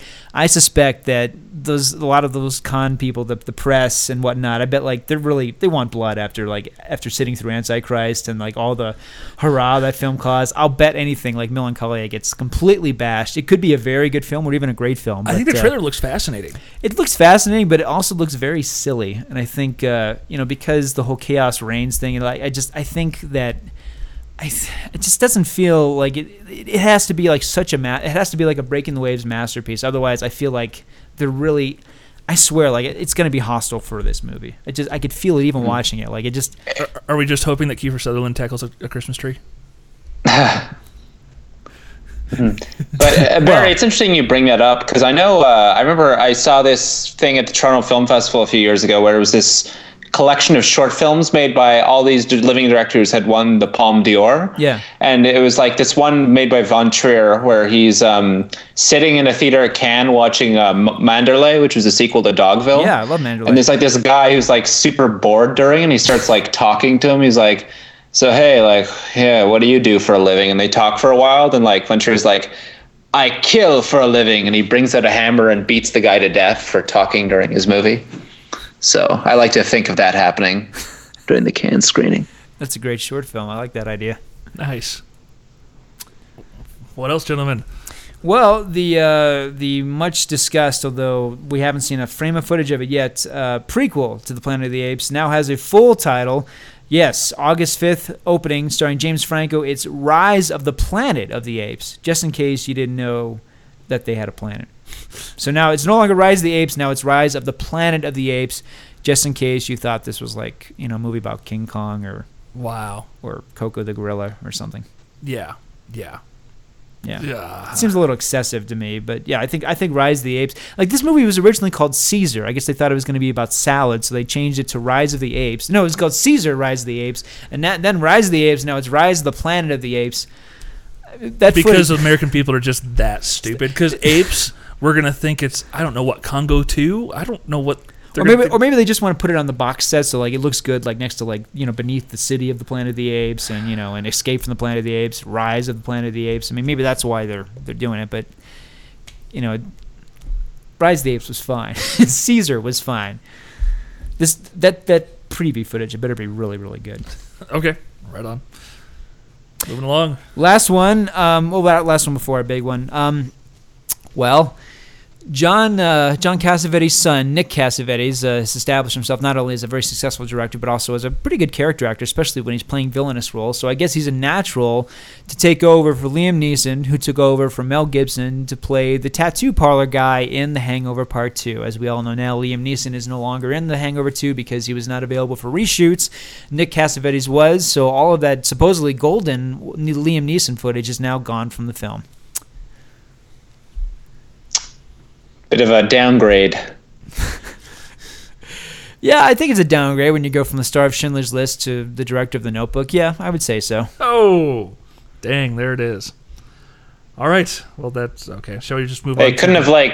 I'm sure like Todd Phillips has a bunch of contacts in Hollywood. He couldn't have like called up like Ben Stiller or the Yes. guy from Napoleon Dynamite or. Somebody interesting like Todd Solondz, or you know, wouldn't Todd Solondz have been wonderful in that role? Have Have you looked at Todd Solondz? Like he looks like a fish. I know, I love the way he looks. I wish he would like be cast in more character roles. Like I think he's one of these directors like John Waters or like John Sayles. He looks so interesting. They need to like put him in more roles. I think so. Yeah, that's that's a good idea. Or maybe they could get Harmony Korine. He's an actor. He is. There you go. It's, he's rumored to be a filmmaker too. Oh, wow! You went there, sir. I did. That was a cheap shot. I That got was. I, you know, versus look, like I don't like a lot of his movies, but I do respect the guy. I swear I do. It doesn't sound like it, but I do. Anyway, what do you All right. got? No, that, I'm done. I'm The- done, The too. last bit of news. Yes. I'll let you go. Oh, this. okay. Um, well, we lost one of our great ones. Uh, Sidney Lumet just recently recently passed away. I don't know if it's all these years I've been saying Sidney Lumet. I don't know if it's Sidney Lumet. I've heard It's both. LeMay, I believe. Okay, I think it is Lumet, the the French way, Lumet. Um, I don't even know where to begin here because this guy has not only created some of the greatest movies ever made, but he's made all these wonderful films that nobody's seen. I'm a big fan of Night Falls in Manhattan. Um, I mean, like he, he was 80 years old and he did Before the Devil Knows You're Dead, which was so gritty and edgy and erotic and violent and and downbeat. Like this guy, like he is fearless. He directed The Wiz for Pete's sake, on top of masterpieces like Serpico and Dog Day Afternoon. 12 Uh, Angry Men. Yeah, and, and The Verdict. I mean, he's he's a genius. Network. Network is one of the greatest films of all time. He made that. Um, he made Guilty as Sin, one of the worst films of all time, with Don Johnson and Rebecca De Mornay. But that's okay. You're allowed to make a bad film if you're Sidney Lumet. Murder on the Orient, Express. Yep, one of the great uh, Hercule Poirot films. Yeah. Yeah, yeah. No, uh, he was That was, eighty. that was Agatha Christie. yeah, of course. Well, yeah, yeah. Hercule Poirot, the the character. The anyway. There's so many characters on it. Yeah, yeah. Um, yeah, I mean this is this is one of the great ones. One of the most important directors of the 1970s. One of the directors who made the 70s such an important decade for cinema. Um, I mean, he was making great movies in his 80s. People, he, you know, that's amazing. It's amazing. Um, can't say enough about this guy. He was 86 years old, uh, 86 young, 86 years too young. Uh, God bless you, sir. We will miss you. Our thoughts and prayers go out to your family. You're one of the greatest filmmakers who ever lived. So, really, really a shame. It's so weird this happened because I swear, I swear, like a, f- a week ago or so, me and my friend Alex, we were discussing how great he is. Like we were just we were discussing, like, oh man, Sidney Lumet, like so many great movies, and it's like then he dies like a week later. It just it's a little eerie. Yeah. Do you have a favorite, or do you have a couple favorites of his other than Network? Uh, Twelve Angry Men, I like. Yeah, The Yeah. Verdict, Yeah. it's great. Dog Day Afternoon, like pretty much all the kind of typical. Don't really have a. But have you seen Running on Empty? Yes, that's a great. I've heard film. that's good. Yeah, yeah. I mean, that's the film, of course, that got River Phoenix an Oscar nomination. And River is, is wonderful in the film. Um, it's weird because like Judd Hirsch and Christine Lahti are the stars, and I've they're like in other films like you would never picture them like carrying a movie, but they're excellent in that film. That movie is just such. It's I mean, it's a four star film. Um, one of my favorite films, I think I mentioned it, that that nobody ever talks about is called Night Falls in Manhattan. It's a legal thriller. It's with Andy Garcia and uh, Richard Dreyfuss, and it's terrific, really terrific. It's really gritty, it's edgy, it's it's very kind of morally cloudy, and the performances are great. Um, yeah, this it's one of these guys. I mean, we're just we're going to be talking about this guy forever, you know. Totally. All right. Well, on that note, let's go ahead and take a quick break. Uh, then we will come back to talk about the Vengeance trilogy. Stay tuned. Thanks, Dave. Great show. At johnja.net, Sue Ellen Greenblatt is a real person, not an internet celebrity. So we've enlisted Billy Flynn and the vicar to help her tell her story. Geek Radio Daily gives me geeky news about movies, new DVD releases, even comics and gaming. Geek Radio Daily makes me feel special, Ah, yeah, womanly. yeah. Uh, okay, so the episodes are just 15 minutes, perfect for my commute or for just geeking out while I'm at the office. All in one concise love package. Ooh, the package, baby. Uh huh. And the best part is that it's a daily cast, so I'm always in the loop. Sometimes I listen to it out of the bath, put on little outfits. It makes me want to invite all my friends over to show how refreshed I feel. Mm, a slumber party, baby. What? That's not what I said. Get out the Chocolate mousse. duct tape. Oh, get out of here, you freaks! Geek Radio Daily. One 15 minute podcast provides 15% of the USDA recommended daily allowance of geeky goodness. Subscribe through iTunes or visit geekradiodaily.com. Okay, so welcome back, everyone. And, this week we are taking on the happiest and sunshiniest of, of film series that would be Park Chan Wook's Vengeance trilogy. Uh, he really got his Park Chan Wook really got noticed initially with his film Joint Security Area, which I have on DVD. I just haven't had a chance to watch yet. Uh, but it's essentially about two sets of guards, one for guarding the, the demilitarized zone for North and South Korea. That's supposed to be incredibly powerful and driving and Sounds great. sad also, but still very good. And then he followed it up with Sympathy for Min- Mr. Vengeance, which, sh- uh, shockingly or not shockingly enough, bombed at the box office. It absolutely tanked. Uh, got a lot of cult status. Then he came back with Old Boy Next, which set I think the Korean box office record. So it's kind of weird to have a complete bomb to, yeah. And then he finished it up with uh, Lady Vengeance, and obviously the theme of these films is vengeance. And I, I, this is my fault. I'm the one who wanted to do this one. So I'm, I don't know. You, you, it's some, yeah, I don't know. It, I'm really am captivated by these films because yes, all three films are about vengeance, but they aren't a cookie cutter of the same film three times. It's three different, very different takes with different circumstances, and I really appreciated them. So, um, guess we can start off with "Sympathy for Mr. Vengeance," released in 2002, um, about a a deaf mute guy who is trying to get money for his sister to get a new kidney. Gets screwed over and then has to resort to kidnapping a little girl, and something goes awry, which sets things into motion. Um, what did you think about this film, Barry? Oh, you're asking me? Gosh.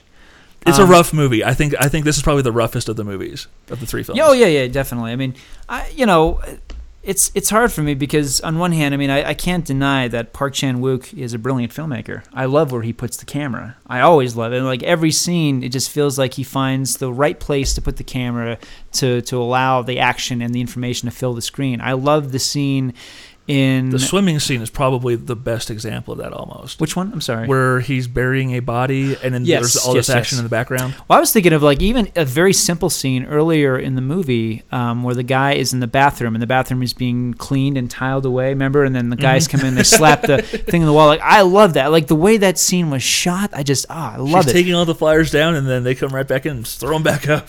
Well, like I mean, we'll probably have to address this at some point. Like um, this is going to be very spoiler filled. I think that we What, have what to. about uh, the jerking off scene? I quite like that one.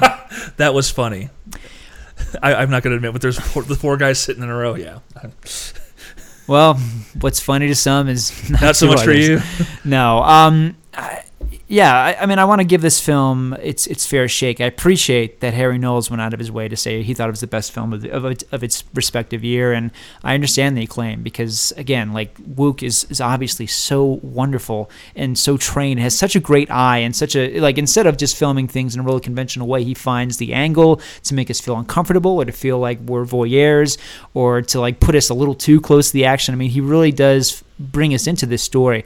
Uh, my problem with the film and you know, and I I want to be careful about this because I want to be respectful. I do appreciate you uh, suggesting that we watch these films because I, I wouldn't have watched them otherwise. Old Boy was for me enough, um, and I and I love Old Boy. I really do. I love Old Boy, but like for me, like that's it. I'm done. I don't need to see any of these more of these movies. I wouldn't have seen these film other these films otherwise. I really didn't like this film, Okay. um, only because I was indifferent about all the characters. I did I didn't care about anybody, um, and I've seen this kind of kidnapping gone awry story before so many different ways and different times and i just I, for me like there wasn't enough to connect to other than the fact that it was so well made.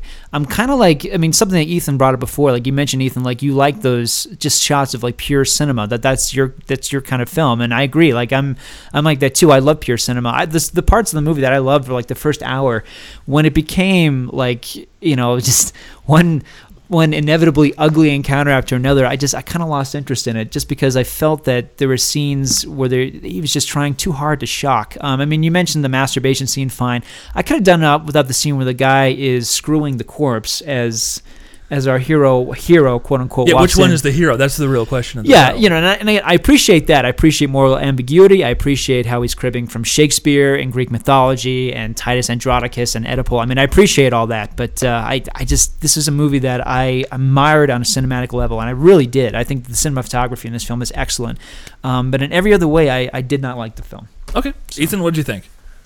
I uh, quite liked it. Uh, uh, the thing is, it was a tough movie for me too. One one thing I have to say is that uh, the little girl in the movie reminded me a lot of my younger sister, so that made the movie very. Oh, difficult wow. for okay. me. Okay, yeah. But uh, I, I really enjoyed it though, still because. Uh, I, I was reading about Park Chan Wook, and he said two of his biggest influences were Ingmar Bergman and Samuel Fuller, and I can so see it in this movie because it kind of has like that m- morality of like the Virgin Spring, but it has like the quirkiness of Samuel Fuller. Yeah. Like what's that guy? He, he with his arms. The, Yeah. The yeah, the who's mentally handicapped. Yes. Yeah. Yeah. Yeah, like that's awesome. And uh, I think the movie overall, though, is actually a little like manipulative. And I, I think that is, you know, film is manipulation, so that's not really a fair thing to say. But I think there's a scene. uh, I, wait, is this spoilers? What, what's the I, I said spoiler? I think by necessity we kind of have to get into spoilers with these films. Yeah. Um, they're old enough that you know. I, I think that these films stand up well enough that even if they're spoiled, they're still a good film and worth watching. Yeah. So Yeah. go for it. But uh, there's a scene where it's like the the the dad. He's like he imagines his daughter's there, like Oh saying, "Why didn't you get me swimming lessons or something?" Yeah. And like he's looking at her like disappear from the photo. Like that stuff's a little manipulative. I found, but I, I still it's it worked still. But I, I agree. I, I, I like that she was gone from the photo. I mean, but for me, that was the scene. They should have ended it there. Like, there's, there's a few scenes where I just thought they're trying a little. he- He's trying a little too hard to shock. Um, I I thought the blood in the water, uh, especially the trail that happens in the climax, was quite stunning, um, cinematically, and, and you know, in terms of it being like a path of blood. Like that's thematically, that's what this film's about. When you get the close up of the ankles and the gashing blood, I'm like, you know, again, like I, I'm not somebody who is like prudish about violence, but I thought, you know, we, I, I just, I didn't. It went a little that. overboard. I, I yeah, I Okay, would say fair so. enough. In my opinion, yes. I, I think the thing that's most drawing about this film is the fact that you've got the kidnapper who is a nice guy overall, you know, and you, he's set up to be the guy that you're supposed to be rooting for in this movie, and then it ma- takes that hard turn right in the dead center of the film where things go wrong, and then you don't know who to root for because both guys, you know, it's just no one's going to win in this situation. You see the futility of what's coming. And I really admire that portion of the film. I didn't find the ending all that. I think they were going like for like rich irony with the ending when the gang showed up and stabbed him. Yeah. I, but again, I was just like, I'm, I'm ready to go home. I'm ready for the lights to go up and I could leave the theater. Fair enough. Fair enough. Uh, so, uh, do, can, so, so you're saying you, you kind of see why it might have bombed? Um, yes and no because honestly, like for the first hour, I thought this is why I go to the movies. Um, I again, like I, I just thought it was so cinematically rich. I don't think the fact that it's slow is a problem, but for me, the problem was I just felt like I felt like the first half of the movie was made by this wonderful director, and the second half was directed by his 13 year old son, who's like, you know, and like kind of took over, uh, you know, and and. I, I mean, between like licking the girl's ears and putting the clamps on, I'm just like, there's things in this movie I wish I could unsee. Um, Fair enough. I guess enough. like as I get older, I say I'm I'm you know I'm not prudish about violence, but no, there there are some things in this movie I thought were exceptionally ugly and exceptionally gratuitous in a way that I thought really took away from I would say the poetry of the story because I think there is poetry, but the fact that he you know couldn't hear and he you know they're having a sign language conversation during a graphic sex scene. I've never seen that before in my life. I don't think I ever will again. There are so many things about this movie I would say that are poetic and thoughtful that I thought that you know, I kind of like to quote my own. God, what a what a narcissist! I'm quoting myself, but to quote like my own review from like the the Punisher Warzone movie, I just I thought like after a while it felt like a little kid playing with with ketchup tablets at McDonald's. It was like you know just like splatter and you know okay, yeah. fair enough. My my closing thought on this movie is that the the the girlfriend character was played by a very attractive young woman. Well, I don't think anyone will argue with you there. No, no, no. You really can't. I've been I've been really finding myself getting into Asian women as of late, like the the woman in Lady Vengeance. We'll get there. Smoking. We'll get there. Oh yes, yes, we will get there. We'll get there. Um, coming up next, that that was released in 2002. Then in 2000, And listeners, Ethan is single, so if you if you are a, a, a good looking Asian chick, um, we do have someone in Canada who is interested. So. Screen Geeks is now a dating service. In Apparently, addition, in addition to you know having Screen Geeks UK, we, we, we offer so many things. Well, it just means that Ethan needs to come to Comic Con and he's golden. yeah, Comic Con or Starfest. Yeah, yeah, yeah, yeah. Anywhere with with hot women dressing up. All right. Yeah. Um, 2003 brought us what is easily the most well known of the three films, being Old Boy, starring Min Sik Choi. And he owns this movie from beginning to end. Uh-huh. Uh, this is an entirely different kind of, of vengeance, whereas in the first film, there really was no winner in this film. In Old Boy, there's def- a definite good guy and a definite bad guy. and a definite loser and a definite winner at the end of the film. yes. Well, like arguable, but yeah, I think that's very arguable. I, I don't. You know, minor spoiler. I don't think our protagonist really ends up the way he would like to. No, at the end of the no, no, I don't think any any father would. Spoiler. oh, oh. Yeah. Um, in some ways, I think this film amped up the gore and amped up the just how extreme the movie can be from Sympathy for Mr. Vengeance. But at the same time, they found a way to make it more technically brilliant and and and more watchable. I think in some ways. Now, granted, you know the one of the more notable scenes is when he eats the octopus alive. yeah, that is the one people talk about. In fact, that was the first time I heard about this movie. Uh, that, that that there were people at PETA that like said like this film would never be made in America. That was like the first time I heard about about Old Boy, and I saw it basically because of that, just because I was curiosity, because I was curious. But um, no, I will say like Let's go through the story real quick. okay, go ahead. The, the, the story fe- features Odaisu, a man who is, for some reason, kidnapped, drugged, and imprisoned for, was it 15 years? 20 I years? so, something yeah. like that. And uh, one day he's just randomly let go with a cell phone, some money, and go have fun. See if you can find who did this. And it's it's the body count is staggering in this movie. I think it's fair to say. Yeah. So okay, Well, I was going to say, like, I mean, you mentioned the violence, and I mean, no question, this is an extraordinarily violent movie. But whereas, I, I you know, like I said, like the violence in Sympathy for Mr. Vengeance, I think bothered me because I didn't, I personally didn't find a story and characters to just like be drawn to. But Min Min Sik Choi, yeah, that's the actor. I want to say the na- actor's name right. Um, grabbed me from the first scene because of his performance. The story I thought was a superb mystery, kind of like almost like a film noir, like something like a, like DOA or something. Just this man on this quest and this very flawed and and and uh, very brooding and charismatic man. Um, I, as far as being a mystery and a thriller and an action movie, I mean, yes, it's extremely violent, but for me, um, the emotion, this film, this film grabbed my emotions more than the other two. Fair enough. Okay, Ethan. It's been such a long time since I've seen this movie, and I was like me trying to make notes. The first thing I wrote down was octopus, and then you Nice. then you took it. My bad. So looking out at my notes, um, something I, I okay. So spoilers here.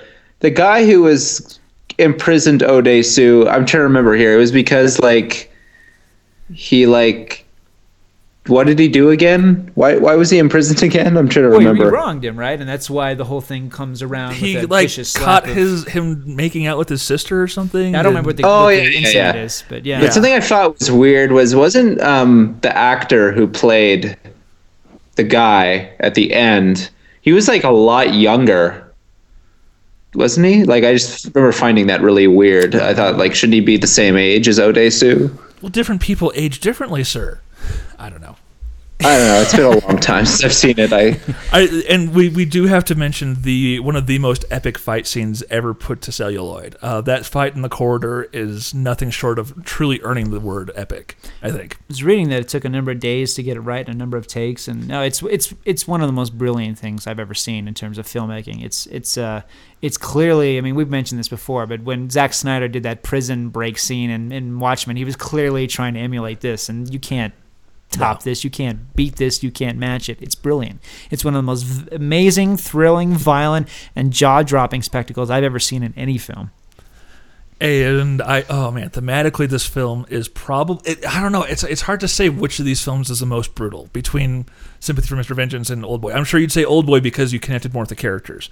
Yeah. Um, you know, actually, I'd probably have to say Old Boy too because I think the ending is just downright cruel. Yeah, it's one of the cruelest endings I've seen in any film, and it is one of these things where when you first find out what the deal is, you go, "Oh!" But then, like for days later, you think that really is the worst thing that could possibly happen to this person. And the way he set him up for it all, and then Yeah, it's it's Oh. it's horrifying, and it's it's a slow reveal. I mean, like I love it when the the screenwriters and the directors they know they've got something, Yeah. and they slow. I mean, like I I love the climax of uh, the Usual Suspects, where very very slowly we realize what Keyser Söze has been doing. I love that, and I love the slow burn even of the of the Sixth Sense. How it's very very slowly revealed what's going on. It's the same thing here. Like it doesn't hit you all at once.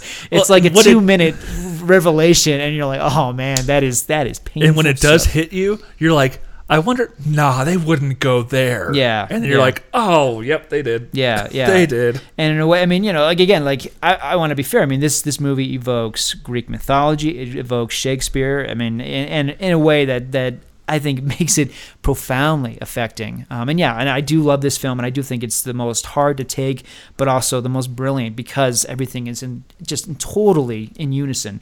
The great cinema, the great performances, the shock value, the action sequences. I mean, for me, this this is is close to like a perfect film of its type. And I, I just saw recently that um, Empire magazine, great magazine, they I think it's like number ten on their list of the greatest foreign language films of all time. I have I can't argue with that. Yeah. Uh, Was was that you laughing, Ethan? Okay, this is. I'm gonna have to uh, chime in here with something like that. I, I, I like these movies. I, I like this this kind of South Korean new wave, but I feel like I, it kind of like upsets me a bit because I feel like it's a lot of people like kind of the fanboy community. This is like the only foreign cinema they watch, just because it has like you know ninjas and hammers and weird humor. It's like there's so much more out there. Like I don't know. Of course there really is. feel- No, I, of course, and I, but I mean, I don't blame the movie for the fact that it has like a bunch of kids watching, going, "Oh, that's sick, man! That is sick!" You know, I Yeah, again, I like the movies. I'm just saying, like when Empire magazine puts it on like number ten foreign film of all time, like give me a break, seriously. Well, I mean, uh, just to like talk about that article, I mean, their number two pick, which made me sick to my stomach, was Amelie. What? Yeah. So, I mean, Okay, that list doesn't count, I'm sorry. I, mentioned the list just to make a point because it just say like how acclaimed this film is, and I think it deserves it. I really do. Um, but no, I mean, of course, I'm not. I'm not saying that Empire Magazine is is definitive or Well, anything. it's um. Well, you know, Amelie is probably like one of my least favorite movies from that director. Let alone like you know, in terms of like being a romantic comedy from France. I, I, I could t- And s- name off ten Kurosawa films that are better. Well, I mean, like, like you know, like we mentioned Bergman earlier. I mean, I think Bergman's one of the geniuses of cinema. I would put like even his weakest film in like the number two spot. I can probably name ten movies that came out like the last five years that I think are better than Old Boy. wow. Your Highness. Foreign films. Not foreign, Barry. I'm curious. What, what what are some of them you think are superior? Because this is this is this is an interesting discussion. What what what, what would you put up above it? Uh, let me see. Uh, Uncle Boonmee. Uh, let's see. Uh, Dogtooth. Uh, Christmas Tale. Hunger. Uh, Pan's Labyrinth. The Proposition. Uh, Death of Mr. Lazarescu. Four months, three weeks, two days. Tropical Malady. Yeah, there's like a ton. Pan's Labyrinth. That is such a fanboy movie. Wow, wow. I will say I think I liked The Man from Nowhere better than Old Boy. Uh, which now, granted, I think that film lends itself a lot more to Western sensibilities, which I think is a very prevalent theme in our next film. Uh, let's move. Let's let's move on to Lady Vengeance. I don't even shoot. What year did it come out? I gotta Is it 2005? Something like that. Yeah, I've got it. I, I have my IMDb app on my. Uh, it was a hard film to find because I was always told it was sympathy for Lady Vengeance. gotcha. Yeah, and But did come out then, then Netflix has it under just Lady Vengeance. Yeah, and that's how it is in the box set and everything. I've got the box set from Palisades Tartan, and um, yeah, this did come out in 2005. I think this this film definitely caters more to a Western audience. If you were going to remake one of these films it for a Western market, I think this is the one you'd probably want to choose. Do you want to talk about the plot? Yeah, the, the the plot follows young. Oh goodness, I'm gonna so uh Gomjali. I'm just gonna butcher it right there.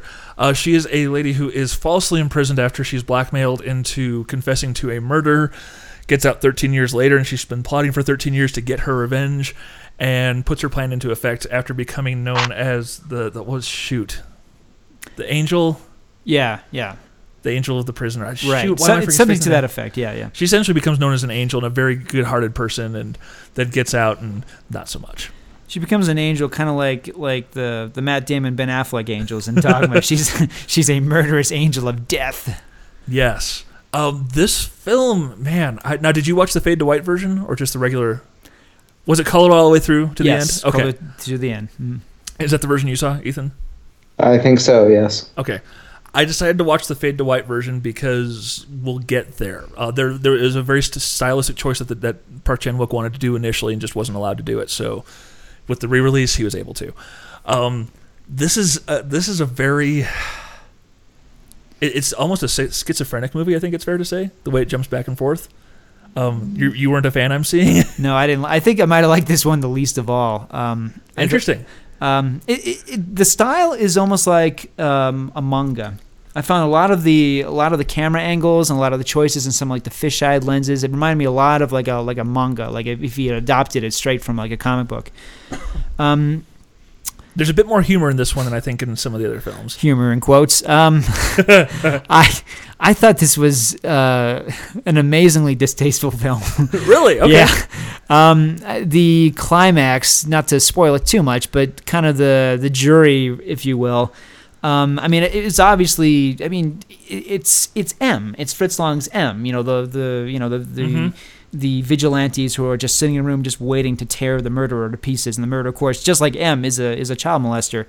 Um, I thought those scenes were morally dubious, which I know sounds ridiculous talking about a movie like this, but showing the video clips of the kids crying and stuff, I just, uh, to use Ethan's word manipulation, and yes, again, I know how ridiculous that sounds calling a movie like this manipulative, because that's all it is, um, and, and, you know, in a positive way as well as a negative, but, um, yeah, this was, this is another one where I just, I just couldn't connect to it, and, um, I found myself very irritated with it. I, I didn't like the film. I didn't. I you know again I can acknowledge the the talent of the filmmaker and certainly the performances. I mean, uh, Minsuk Choi is amazing in this film. He's so creepy. Between Like- that and I saw the devil, he makes he's one of the best bad guys. this is a fearless actor who is not who does not care about like you know getting a lead role in the new Julia Roberts movie. This is a guy who just wants to act, and uh, he gives a wonderful, wonderful performance in this film. But uh, yeah, um, I don't know if it's just the subject matter or the violence or just I, I, I did not like this film.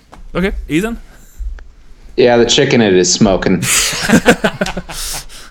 I, I will But grant you uh, that one I, sure. I wasn't uh, I wasn't a huge fan of it either. Okay. I for, for the most part I thought it was very, especially in the first twenty minutes, I thought it was very chaotic. Absolutely. Like it's just so many stylistic things, and I you know I can appreciate them, but it's almost a little too much. Like uh, there's one visual I thought was really interesting, like the dog man. Yes. That was like The whoa, chimera at the that was crazy. Yeah. Yeah, that was interesting. That, that was a Von Trier little tip right there. I think. yes. Uh, I don't know if I'd say that. No, but, no, just uh, something that random and that just kind of really that that. Just a okay. bit of surrealism. Yeah, yeah. sure.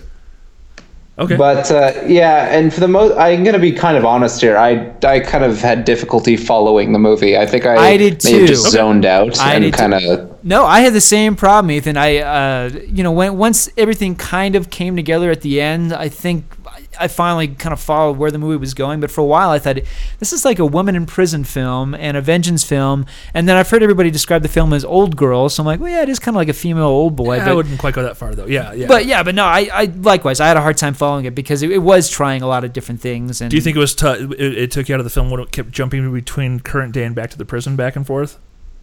Was that? Yeah, that didn't help. Okay. yeah. I think I think it was an interesting idea to introduce the characters that way. Um, I can totally see why it wouldn't work for people. Absolutely.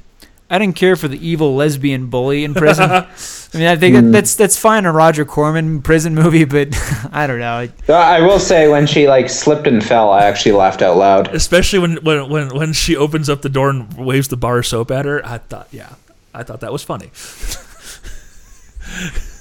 okay, I, I'm I'm alone in liking this movie. Um, one of the things I really I did enjoy was the fact that she was so so scheming and so plotting through the whole thing. And in the fade to white version, the point where she's getting ready to kill Mr. Bake or Chin McSoy. Wow, why am I? Yeah. Yeah, Minsick Choi. Minsick yeah. Choi. See, Choi, I'm yeah. gonna. That's okay. Wow. I Yeah. had to write it down. Yeah, that's okay. Um, stupid tablet going to sleep. When she again, this is a huge spoiler. The the scene where she's going to kill him and decides she can't, and ends up shooting his toes off instead. The film starts to make a very subtle transition to becoming a complete black and white film over the next 15 minutes, and about the last half hour is, which essentially is from that point on, she completely loses all taste for the revenge of any kind, and that was when she made the conscious decision. You know? I need to give these families some sorts of some sort of closure which I think the reason why they showed the video was it sucks. It's really rough to see, but we're gonna I'm gonna we're gonna give these parents you know a, a sense of closure as to act, what actually happened, and then you can choose what happens to him afterwards. I thought it was very interesting that she got the cop to go along with it. Look, if you want to turn him over to the authorities right now, I've got a cop right here. We'll do it right here and now. If you want things to be a bit more expedient and him to die, we can do that too. And it, I don't think it really glamorizes the scenes where the parents go in and, and take their vengeance upon the, the, the this child killer. And that's one thing I really appreciated about the film was this film very rarely, you know, just kind of basks in the glow of its violence, especially at the end. It's this is part of the mourning process. it's essentially what they were trying to say. I mean, it's a very twisted version of it. There's no doubt about that. This ending is very twisted, but I think it was a very interesting choice to do. Uh, her daughter was a very interesting thread. Um, what really caught me about the daughter was at the end when they did the cake again. Because at the beginning, when she gets out of prison, it's here, have the cake, and go forth and change who you are, and don't you know sin and be a bad person. And she just tips the cake over, and later tells the pastor, "I converted to Buddhism," which I thought was funny too. I was gonna say about that when she uh, the section of the film in Australia, I was like, holy crap! There's white people in this movie. Yes, yeah, kind of throws you off. But I think the most affecting portion was because she she had made that choice earlier on to, to, to turn away from the vengeance and just you know what I need to move on with life and make a life for myself. And the way she just completely embraced that cake at the end of the film was very powerful to me. It really got me because it was like you know before it was yeah screw it I don't need your stupid moving on and being a good person. And then it's you know what this is gonna completely destroy me. I need to turn this around. If for no one else than my daughter, even if she doesn't live with me, I need to change. And I just I thought that was a very powerful ending to the film with the cake. Why are there two versions of this one? Because that sounds interesting. I would have liked to. It's the exact that. same cut. The exact same cut of the that it film. fades to black It and fades white. to black, black Why and are there the two end. different versions? I would have liked to have seen. That's interesting. I would have liked to have seen that. Yeah, he actually um, Park Chan Wook actually did an intro on the Blu-ray, and he says, you know, this is my intended version of this. I guess the studio just wouldn't go for it. Kind of like how Frank Darabont couldn't get the Mist in black and white. Oh, we can't do that black and white. People ain't going to like that. They're think there's something wrong with the camera, you know, whatever. So It's just ridiculous because I mean, this is you know a very innovative filmmaker, and he's known for his innovations. I mean, you know, it came out around the same time as Sin City, which is arguably in black and white. It it just strikes me that like. I, I, I don't know. I would have liked to have seen that. I think that would have been a really interesting touch. I, I, I, I hate that they that they changed that. yeah, I do too because I, I really loved that choice. 'Cause Yeah, it's, a, it's an interesting choice. I, I think that would have made the, the climax so much better. Yeah, yeah. So, um, I I think overall these films are very well worth catching. If you haven't seen them, they're worth seeking out. I think seeing at least once. I know Barry would probably say once and once only. Well, you know, I've only seen Old Boy once, but I, I really, I, the film has stayed with me, and I really, the more I think about it, the more I've liked it. Yeah. I can't see that happening with the other two, but I'm glad I saw it. I appreciate it because, uh, you know, this is again a really, really talented filmmaker, and it makes me want to see Thirst, which I have not seen. Have you seen that yet, Ethan?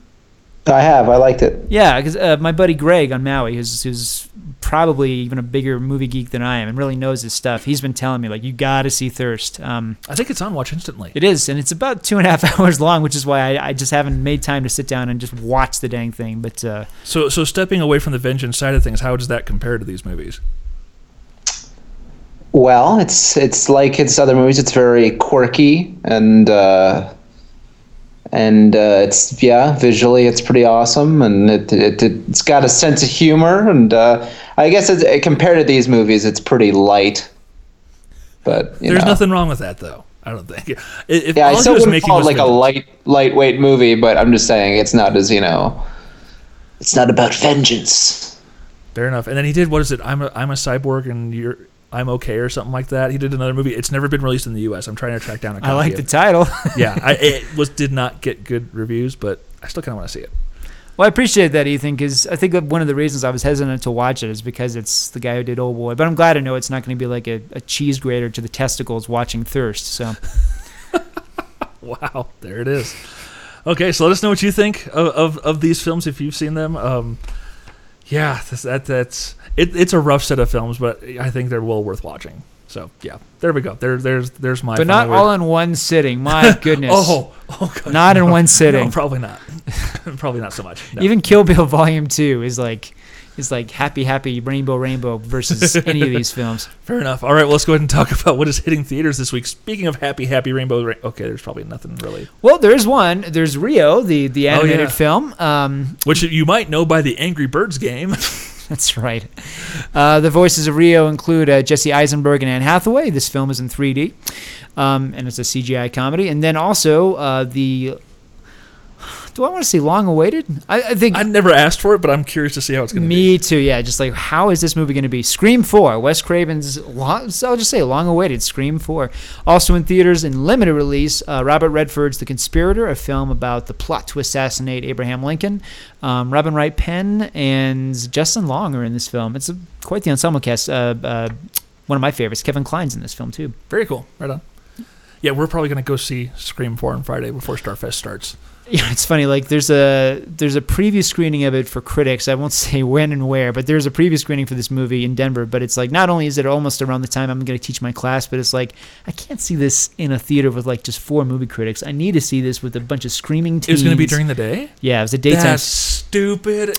Well, it's like stupid Well, not to like you know, I don't want to call attention to that, but I mean that that is a sign of confidence. By the way, the fact that they're showing it early and not like Thursday night at 10:30, like most of these. But it's an films. afternoon screening, not an evening screening. Yeah, That's the part so it's, that's and it's stupid. critics, but it's critics only. And that's the stupid part. That's the, this is the kind of movie you want to see with the crowd. That's the thing. Yeah, that's that's what I'm thinking too. Like, I think just to gauge how good it is, you really do need to see it. Because I remember like seeing the Matrix, the first Matrix sequel, and like seeing it opening night with the fanboy audience. That kind of kind of felt it made me free to be honest about how I really felt about it, as opposed to like, you know, kind of going the afterglow of like they made a sequel to the Matrix, and then walking out going, you know, that really wasn't very good.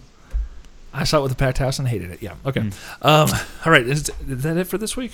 Uh, well, we got our DVDs, Yes. but yeah, as far as movies, yeah, yeah. that's it. okay. What's coming out on, on, on home video next week? Um, and you know, I couldn't confirm it now, but I think this is the R-rated version of the King's Speech. I'm pretty sure it is. I certainly hope so. Uh, did you guys read that article with Harvey Weinstein? He was saying that he wanted to release it so that the children of the world can see it because apparently it feels like they've been blocked. They It's like- need to Because the children of the world are like, just you know, just drop it on like a Cambodian village, and they're like, oh, you know, I know I I'm just. not, I'm not hungry anymore. And you know, I can tell you for a fact that like two days ago, I heard one of my kid, the kids next door, throwing a temper tantrum, saying, "No, mommy, I want to see the R-rated King's Speech." Seriously, people. wow, it's, just, it's so. I mean, like you know, the children of the world. I mean, for for all you international listeners, just to clarify, in America, the way it works, if you have an adult go with you, you can take a child to see an R-rated movie. That is the way it works. It's not like these kids like are barred from the movie theater. This is an NC-17. So, but I'm glad, you know, I'm glad that you know that Mr. Weinstein and all his humanitarian efforts is feeling like, you know, that he's like Oh, Oprah in laugh of Africa. day. you Thank know? you, sir. Thank you. I needed a good laugh today. All right. Wow. Well, anyway, so the King's Speech, the R-rated version that the, the children of the world have not been able to see, is now on DVD. Um, he didn't notice he didn't say this about like my left foot or like No. you know gangs of New York, but you know, King's Speech. I have a voice. yes, you do. Yay! Uh, Bambi, the two disc diamond edition. That is a diamond. Yes. I, I sometimes to abbreviate, I write like little pictures or whatever. That's supposed to be a diamond. Doesn't it look like a turnip. Kinda. Yeah, it's like the turnip edition of Bambi. It was the two disc turnip edition, so check that out. It's Bambi, one of the greatest animated movies of all time. Where's my mommy? Man took her away. I love that scene. Um, Rabbit Hole, the new film from John Cameron Mitchell, the director of Shortbus and Hedwig and the Angry Inch. This is a real departure for him. This is a grim but very moving film. I want to emphasize that this is the film, of course, about Nicole Kidman and Aaron Eckhart losing their child, but it's not like this wall-to-wall depression film. It's really moving. It's life-affirming. It's offbeat. It's very funny at times. I, I Rabbit Hole needs to be seen. It's a great film. Um, another movie I really want to get behind. In fact, this is probably one of the best films I've seen this year. Ethan and I have seen this. Peter Weir's The Way Back with Colin. God, it's already on DVD. Um, Colin Farrell, Jim Sturgess, and the great Ed Harris. Um, one of the one of one of the most disposable films. Uh, Jack Black is Gulliver in Gulliver's Travels. Yeah. Ugh. Um, and here's a movie that man, like uh, all these bad reviews. I'm still dying to see this film. Sofia Coppola's somewhere with with Stephen Dorff. I haven't heard one nice thing about this movie, but It was I, on my top ten of the year. Thank you, and I, I I'm wanting to see this film so bad. It was in it was here for like five minutes. I never got to see it, but I'm dying to see somewhere. Um, Ip Man Two available in regular and Blu-ray.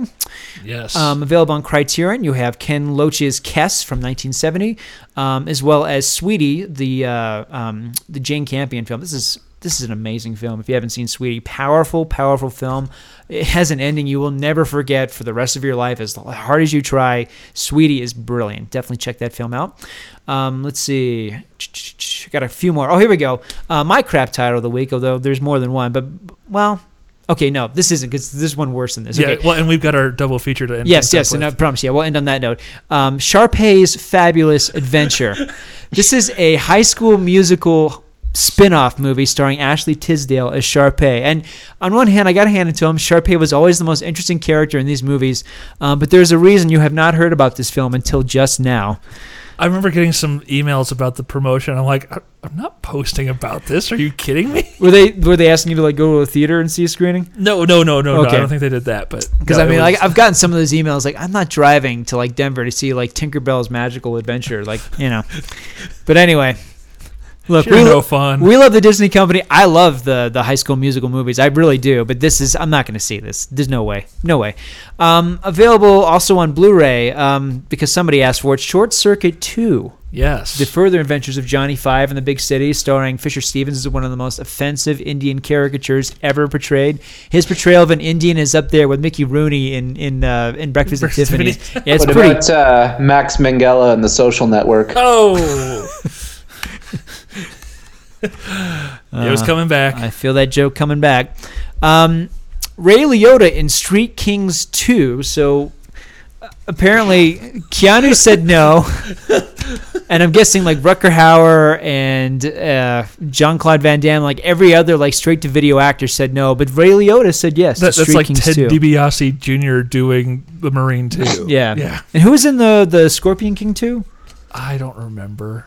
Because it wasn't John Cena, but it was like like like if John Cena dies, this guy will replace him. I can't remember. Anyway, um, who else? What else we got here? Oh man, here we go. Um, all right, before we get to Dave's title, my crap title of the week, if not the decade. Um, this is a film I watched uh, before I put together my Lost Films class and also my Cult Underground Cinema. This is one of these films they show at midnight screenings occasionally. Um, this is such a stinker. The film is called Sextet. It was meant to be Mae West's return vehicle. Mae West, you know, of course, the legendary movie star. She did this film when she was in her 80s. It is a musical. It stars Timothy Dalton, Regis Philbin, Alice Cooper, um, and a whole other actors who I'm sure will be embarrassed that I'm mentioning that the film even exists. It is a musical. There, you have not lived until you've seen Mae West croon "Love Will Keep Us Together" with Timothy Dalton. Um, this film is so so awesomely, amazingly, terribly, horrifically bad. It's not even so bad; it's good. It is a train wreck. Uh, Mae West is acting like she's still in her 20s, hitting on every boy in the cast. Um, the movie plays a game of, of musical beds. It is ghastly. It is horrific. It is sextet. That is my pick for the worst film of the week. Dave, you have something for us. Well, it's it's one of the better video game movies and one of the worst video game movies of all time. And really, I don't even need to say the titles. I can just play this. You know.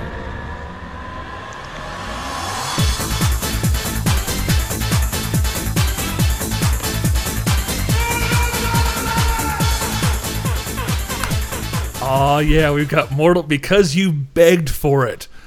Paul What Script Anderson's Mortal Kombat and Mortal Kombat Annihilation are coming to Blu-ray. Because he didn't do the sequel. He didn't. Okay. He didn't do the sequel. Well, that's sad because the first one's better than the second one. It, it's much better. Oh, yeah. much better. Well, you know, it's funny. Like I think I mentioned this before. Like the first one's got Christopher Lambert, but then the sequel, it's I think James Remar. Like even Christopher Lambert wouldn't come back for Mortal When Kombat. Christopher Lambert won't, won't come back. Then for Highlander 2, but not Mortal Kombat 2. Like he he draws came a back line. for Highlander Endgame. He came back. Oh yeah, oh, that's right. He is in Highlander game. and the right. Final Dimension. Yeah, and- yeah, yeah. But, But no, I was he won't- thinking now, Christopher Lambert could actually like he kind of has indie critics. He's worked with both Claire Denis and Richard Kelly. Like he could totally like boast that, you know. Exa- yeah, exactly. Yeah, with white material and everything. Yeah, no, I, I've always liked him. I always thought he was really interesting. I've always liked his raspy voice. Um, I, I don't know. I, I would love to see him come back like in a Mickey Rourke kind of way. I think that'd be really cool. totally, totally. But yeah, that's. Yeah, do I really need? Do you need those on Blu-ray? I, Blu-ray. when the you, first one, pick them up for five bucks in the in the five dollar drop bin a piece at Walmart. You know, for me, the coolest scene of the first one was always the forest chase scene where the snakes are coming out of that guy's hand. Forgive me, I don't know the characters' names. I'm not a not a gamer, but um, like I think about how cool that looked in 1995. But like, wouldn't that effect look really cheesy and dated now? oh totally, Especially sure. on Blu-ray. especially in HD. Yeah, yeah. yeah. But Bridget I'd Wilson's honestly in be that. interested in rewatching both of them just because they're such like childhood uh, classics. The first, yeah, definitely the first one. The sequel is pretty painful, but uh, it's it's definitely not without its uh, unintentional laughs. Isn't Robin Shou in the sequel as well as the original? Sure. I don't think- I think so, I, 'cause remember Bridget- the the mo- Marissa's mom from the OC being in the sequel. California. I never watched a single episode of the OC. Wow. Wait, what? What? I thought like I remember a few a few months ago, you were like, okay, yeah, the OC was a pretty great show. I said the OC was a pretty great show. Yeah, because I, I was like, uh, you're saying how a student referenced it, and I was like, what? It was a great show. It's like, yeah, yeah, it was pretty good. Was I meant? You sure I wasn't talking about like Dawson's Creek or 90210? No, it was the I was talking OC. about the OC. Have I seen the OC? Is that the one about the kids and their parents, right? Living in Orange County? Yes. God, I maybe I have seen it. I'm embarrassed now. It's a great show, Barry. No, no shame. California. Ooh, hang on here just a sec. We might have to do something real quick. Hang on. What? We'll be right back. And and here just at the last minute, just back from KapowCon in the UK, Jack Gregson is joining us from Screen Geeks UK. How you doing, sir? I'm good, man. Is it go, go going good there? Yeah. Oh yeah. Yeah. We were just talking about the OC, so you know you were missing out on a riveting conversation. It was basically the who gives a crap portion of the episode. But yes, what do you have for us, sir? You just got back. I heard there's a lot of really interesting things that went on, and this is the first year this convention happened, right? Yeah, yeah, um, yeah. Just a kind of brief rundown of it, really. I, I mean, I, I went. I had. I didn't. I couldn't get press for it, so I was just a lowly, normal guest, and um, you know, they all. You just walk around with your ticket, whilst everyone else has got little badges around their necks. Um, But you're not bitter. No, not at all. Not at all. I'm a very happy man. uh, so, um, basically, it's the first year Mark Millar, the uh, writer of Kick Ass and uh, Wanted, started this convention this year, claiming it to be um, UK's answer to San Diego. And uh, right off the bat, I'm going to say uh, now that I've been to San Diego and Kapow, I can say uh, Mark Millar was definitely overstating himself just a little bit. um, but uh, but you know, it's it for a first year of a con, it was pretty good. It was pretty entertaining, though. Um, when your surprise panel turns out to be the guy who played Mickey on Doctor Who series one and two, not the, not, not not the greatest surprise. I mean, that's what you guys will probably know him for. He directs over here, but I don't think any of his films have come out in the US. Noel Clarke for people who are listening. Yes. Uh, and he's not bad in Doctor Who. Oh, he's he's not bad in Doctor Who, and uh, he's he's a competent director, but it's definitely not what you'd want at uh, UK's answer to San Diego Comic Con.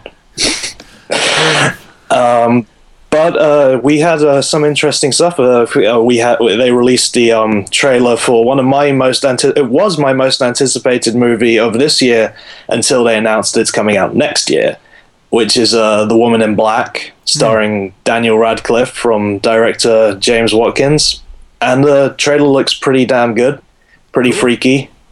So go to, it's on IGN UK at the moment, so if you can check that out. Right on. Um, other than that, I'm trying to think of what else actually happened. It's been pretty hectic. Uh, Danny McBride announced that despite uh, Eastbound and Down finishing, he would like to continue working on TV as well as film, which I've, I've, I I kind of dig. I like an actor who likes to move both mediums, not not Charlie Sheen style, but um, I. I, I, and you know, Eastbound and Down is a very funny show, so I, I give respect to Mr. McBride. Um, Did you, get, did you catch the uh, Green Lantern footage? no, I didn't catch the Green Lantern footage. Well, I, I did catch um, Thor footage. Which one? If four, Okay. you know, you know, the Chris Hemsworth big Marvel movie. Okay. Uh, Sorry, four. So we thought it was the number four, but yeah. Don't mind me. yeah, yeah. um, so basically, I have no idea what to think about this movie. We got we had about thirty minutes of clips, wow.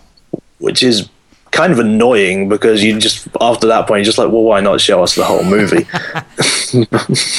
but uh, so we got thirty minutes of um, clips, and I gotta say, some some of the dialogue in this movie, uh, in what we've seen, is painful. Okay. Really, Uh, the stuff between Natalie Portman, Kat Denning, Kat Dennings, I think is is going to be the downfall of this movie, as I think uh, she just seems to think she's in a romantic comedy. Oh, I saw the trailer and it was like, wait, just pause. I want to take a picture of this for my Facebook. I was like, oh my Yeah. god. Yeah, that was one of the clips we saw. It's, uh, uh, she, she she she doesn't seem to fit in, and um, Natalie Portman, I think, is trying to do her best to try and capture almost what Margot Kidder captured with Lois Lane, but she she's just kind of brought down by really kind of bad dialogue and.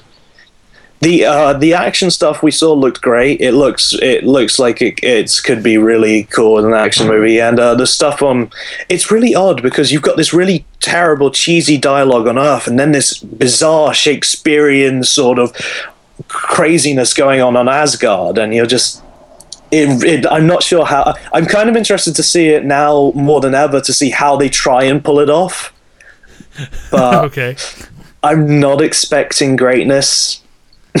and after it, we had a Q&A with Chris Hemsworth and Tom Hiddleston, who were really... Uh, uh, just firstly, if anyone does get to go to another Q&A with anybody on a Marvel property, just just stop asking about the Avengers after they've already said they can't talk about it. It's like 15 questions about the Avengers. just yeah, just like oh, you know, I know you can't tell us about the Avengers, but have you actually signed on to do the Avengers? Have, just, it, just get get over it. They can't talk about it. We'll find out when we find out. Just just stop asking the same question over and over again. Fair enough. I, I asked the question about how they feel the film matches any other film stylistically. You know, try to ask a real question, but a no, question. they didn't. an- They they didn't answer that really well. I They're think like, I'd ask uh, how he got those abs. That would be my serious question.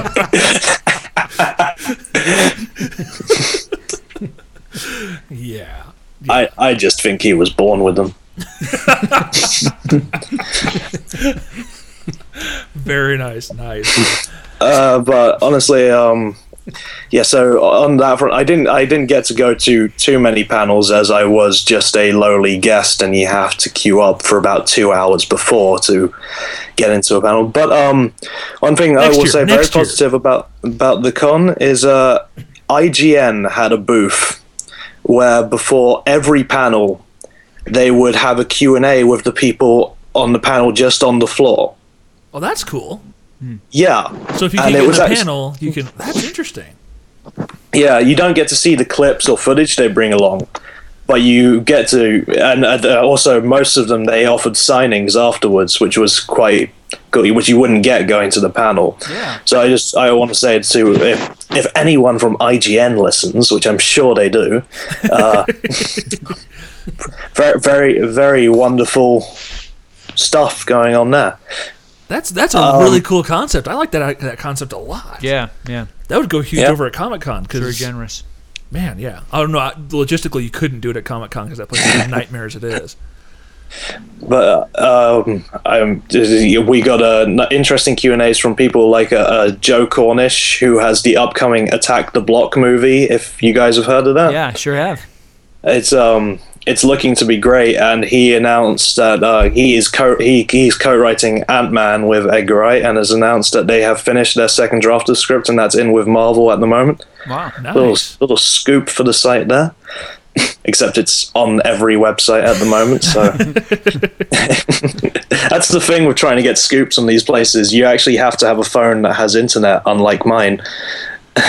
but um, so I just wanted to really say that we um, we've got a good Comic Con going on here. It's not as good as the Empire Run Movie Con, but it's better than whatever else that the UK does, which are just usually autograph fairs. So, So good review for KapowCon. You're looking forward to going to fut- in future years then. Yeah, yeah, I think um, definitely with time it can uh, get better. They had a they had a surprise screen you can get to go to as a uh, Danny Mc. Oh, you just Um, uh, you, you just broke up. What did you just say? Oh, um, uh, there was a surprise screening this year, but um, I didn't get to go to it because I was at the Danny McBride Q and A. Gotcha. And um, sorry, um, just people, uh, people just bursting into my room. um, uh, Do you want to hang sp- up and dial 911? um, but uh, no, I'm fine. Uh, the surprise screening was super, and I think that's a good step um, to have for a surprise screening. yeah, no kidding. Uh, and it's good. Cool. It's all really good. right on. And uh, one thing I did want to mention this is nothing to do with uh, KapowCon or anything that I'm sure you guys have talked about, but it's uh, it's just a, a film I saw that I, I think everyone needs to go see because I've, I, I honestly think it's the best film I've seen all year, and no one's going to go see it because it's going to get lost up in the summer crowd. Okay. It's going to be surprising. You're not going to expect it. But I really loved Winnie the Pooh. You saw it already?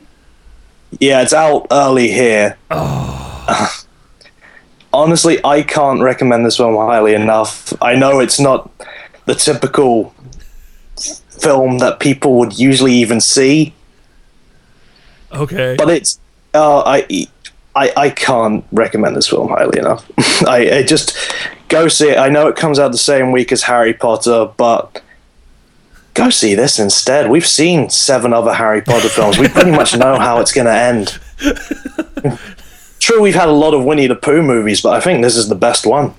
Okay. Wow, that's saying something. That's wonderful news, Jack. Thank you. When you said it was something that, you, when you were building up to what it was, I'm like, oh, please don't let him be praising the Smurfs. So good, good. Winnie the Pooh. I'll go see Winnie the Pooh. nice. You're like, you're not going to believe what it is I'm going to say. I'm like, oh, no, no. cool. And then you got a couple of contest. You got one contest going now on the site, and you have another one going. These are going to be open only to UK residents, right?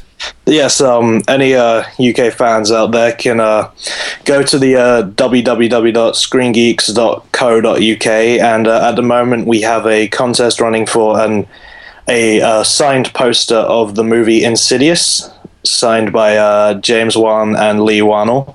Wow. That's the director and writer, Yeah. uh, who are both at Kapow, really nice guys. Um, and uh, I, I don't, I've heard actually quite good things about the film. I haven't seen it myself. Yeah, I've heard good things too. Uh, Yeah, me too. And uh, uh, coming soon, probably in the next week, we'll have a contest up and running for uh, a signed poster of Scott Pilgrim vs. the World, signed by Edgar Wright, which is pretty nice. Every geek listening to the show just geeked in his pants when you said. And wish they lived in signed the by- UK. Yeah. Yeah. Yeah. Yeah. but that's okay. Yes, You know, your two UK listeners, including me, will be very excited. Fair enough. Fair enough. Wow. Was there anything else you want to bring up before we wrap up the episode? Uh, no, I'm sure I've um, extended this episode long enough. That's not. It's No, good stuff. Thank yeah, you. yeah, it's all good. So, um, everyone, we will not be doing an episode this coming week because Barry and I are going to be at Starfest, and I'm going to be running around like a chicken with my head cut off. But if you're in the Denver area, come. Especially Friday night, I'm hosting the Battle Royale screening. It'll be a heck of a good time. Well, let's say who's who's going to be there. Uh, we have got Jonathan Frakes was supposed to be there. He backed out yesterday because he's got he's editing a movie and it's just the schedule's too tight. So he ended up getting LeVar Burton to come instead. So Reading Rainbow. is he going to bring it back with a reading double rainbow? That's the question. Yeah. Stay tuned. Um, let's see who else we got. We got Morena Baccarin from V and Firefly, Mark Sheppard from the upcoming season of Doctor Who. I forgot to totally forgot to mention the trailer for season six came out, and when he popped up, I was very happy. Uh, Leverage, Supernatural, Firefly, Battlestar Galactica. He's been in a ton of stuff. Um, crap. Who else have we Jeffrey got? Combs Jeffrey from the Combs Reanimator films? Yes, as well as Babylon Five and goodness, a whole bunch of Star Trek Deep Space Nine, Star Trek Enterprise. Are any Star Wars people coming? Or Yes, uh. Peter Mayhew is coming. It is Peter Mayhew. Good. Yes, and his uh, new horror film Killer Inc. will actually be world premiering there, as it turns out. So, huzzah! They're going to be showing every on Saturday and Sunday morning in the main events room. They're going to be showing the original Day the Earth Stood Still, which is that's just kind of cool. Yeah. Uh, let me bring up the actual guest list so I can remember who else we've got. There's also the coinciding uh, comic fest going on in the theater right across from. yeah, in the hotel right across. Yes, yes. Okay. Uh, other guests we got Peter Mayhew. We already did him. Did him. Um, Luciana Carro, who was in Battlestar Galactica, she played Kat. Casey Biggs from D- Deep Space Nine. Jonathan Tiersten from the Sleepaway Camp movies. Uh, let's see who else have we got there. That's probably good. We've got some horror fest movies that are premiering. Uh, let's go to Comic Fest because yeah, they've got an, they've got an incredible guest list at Comic Fest. I'm doing a panel. That's right. You're doing a panel. You're doing it. What is your panel about, sir? My panel is about the late film critic Reggie McDaniel, who uh, passed away last year but left quite a legacy. So we're not only going to discuss his life and kind of uh, kind of do a tribute to him, but we're also going to discuss all the upcoming horror films of the year as well as the horror films from 2010. Yep, can I carry on the torch? Because he used to do a horror panel every year at Starfest. Uh, let's see, Steve Niles, uh, who is a crazy good writer for comics, is going to be there. JT Krul, the current writer on Green Arrow, I believe. Um, the guy who created Ninja High School is going to be there. Um, I'm sorry, Steve Niles. Duh, he did 30 Days a Night. I'm an idiot. So yeah, Wow. yeah, the, the comic of that. Yeah, that's that's awesome. honestly, I think they. I was at the sta- at the uh, staff meeting yesterday. I think they said they have sixty different artists who are going to be at Comic Fest this year. So, like for the, I guess I think it's fifty bucks for all three days. You can't go wrong. So, come check it out. Um, when we come back, we're going to be talking about a rather uh, controversial film, still even to this day, even though most people haven't even seen it. We'll save what it is. It's a revisit to an old episode. That should be enough of a clue as it is. But until like two weeks from now, and we'll post interviews and all that other fun stuff too. This is Dave. This is Barry. This is Reginald VelJohnson. This was Jack. Take it easy.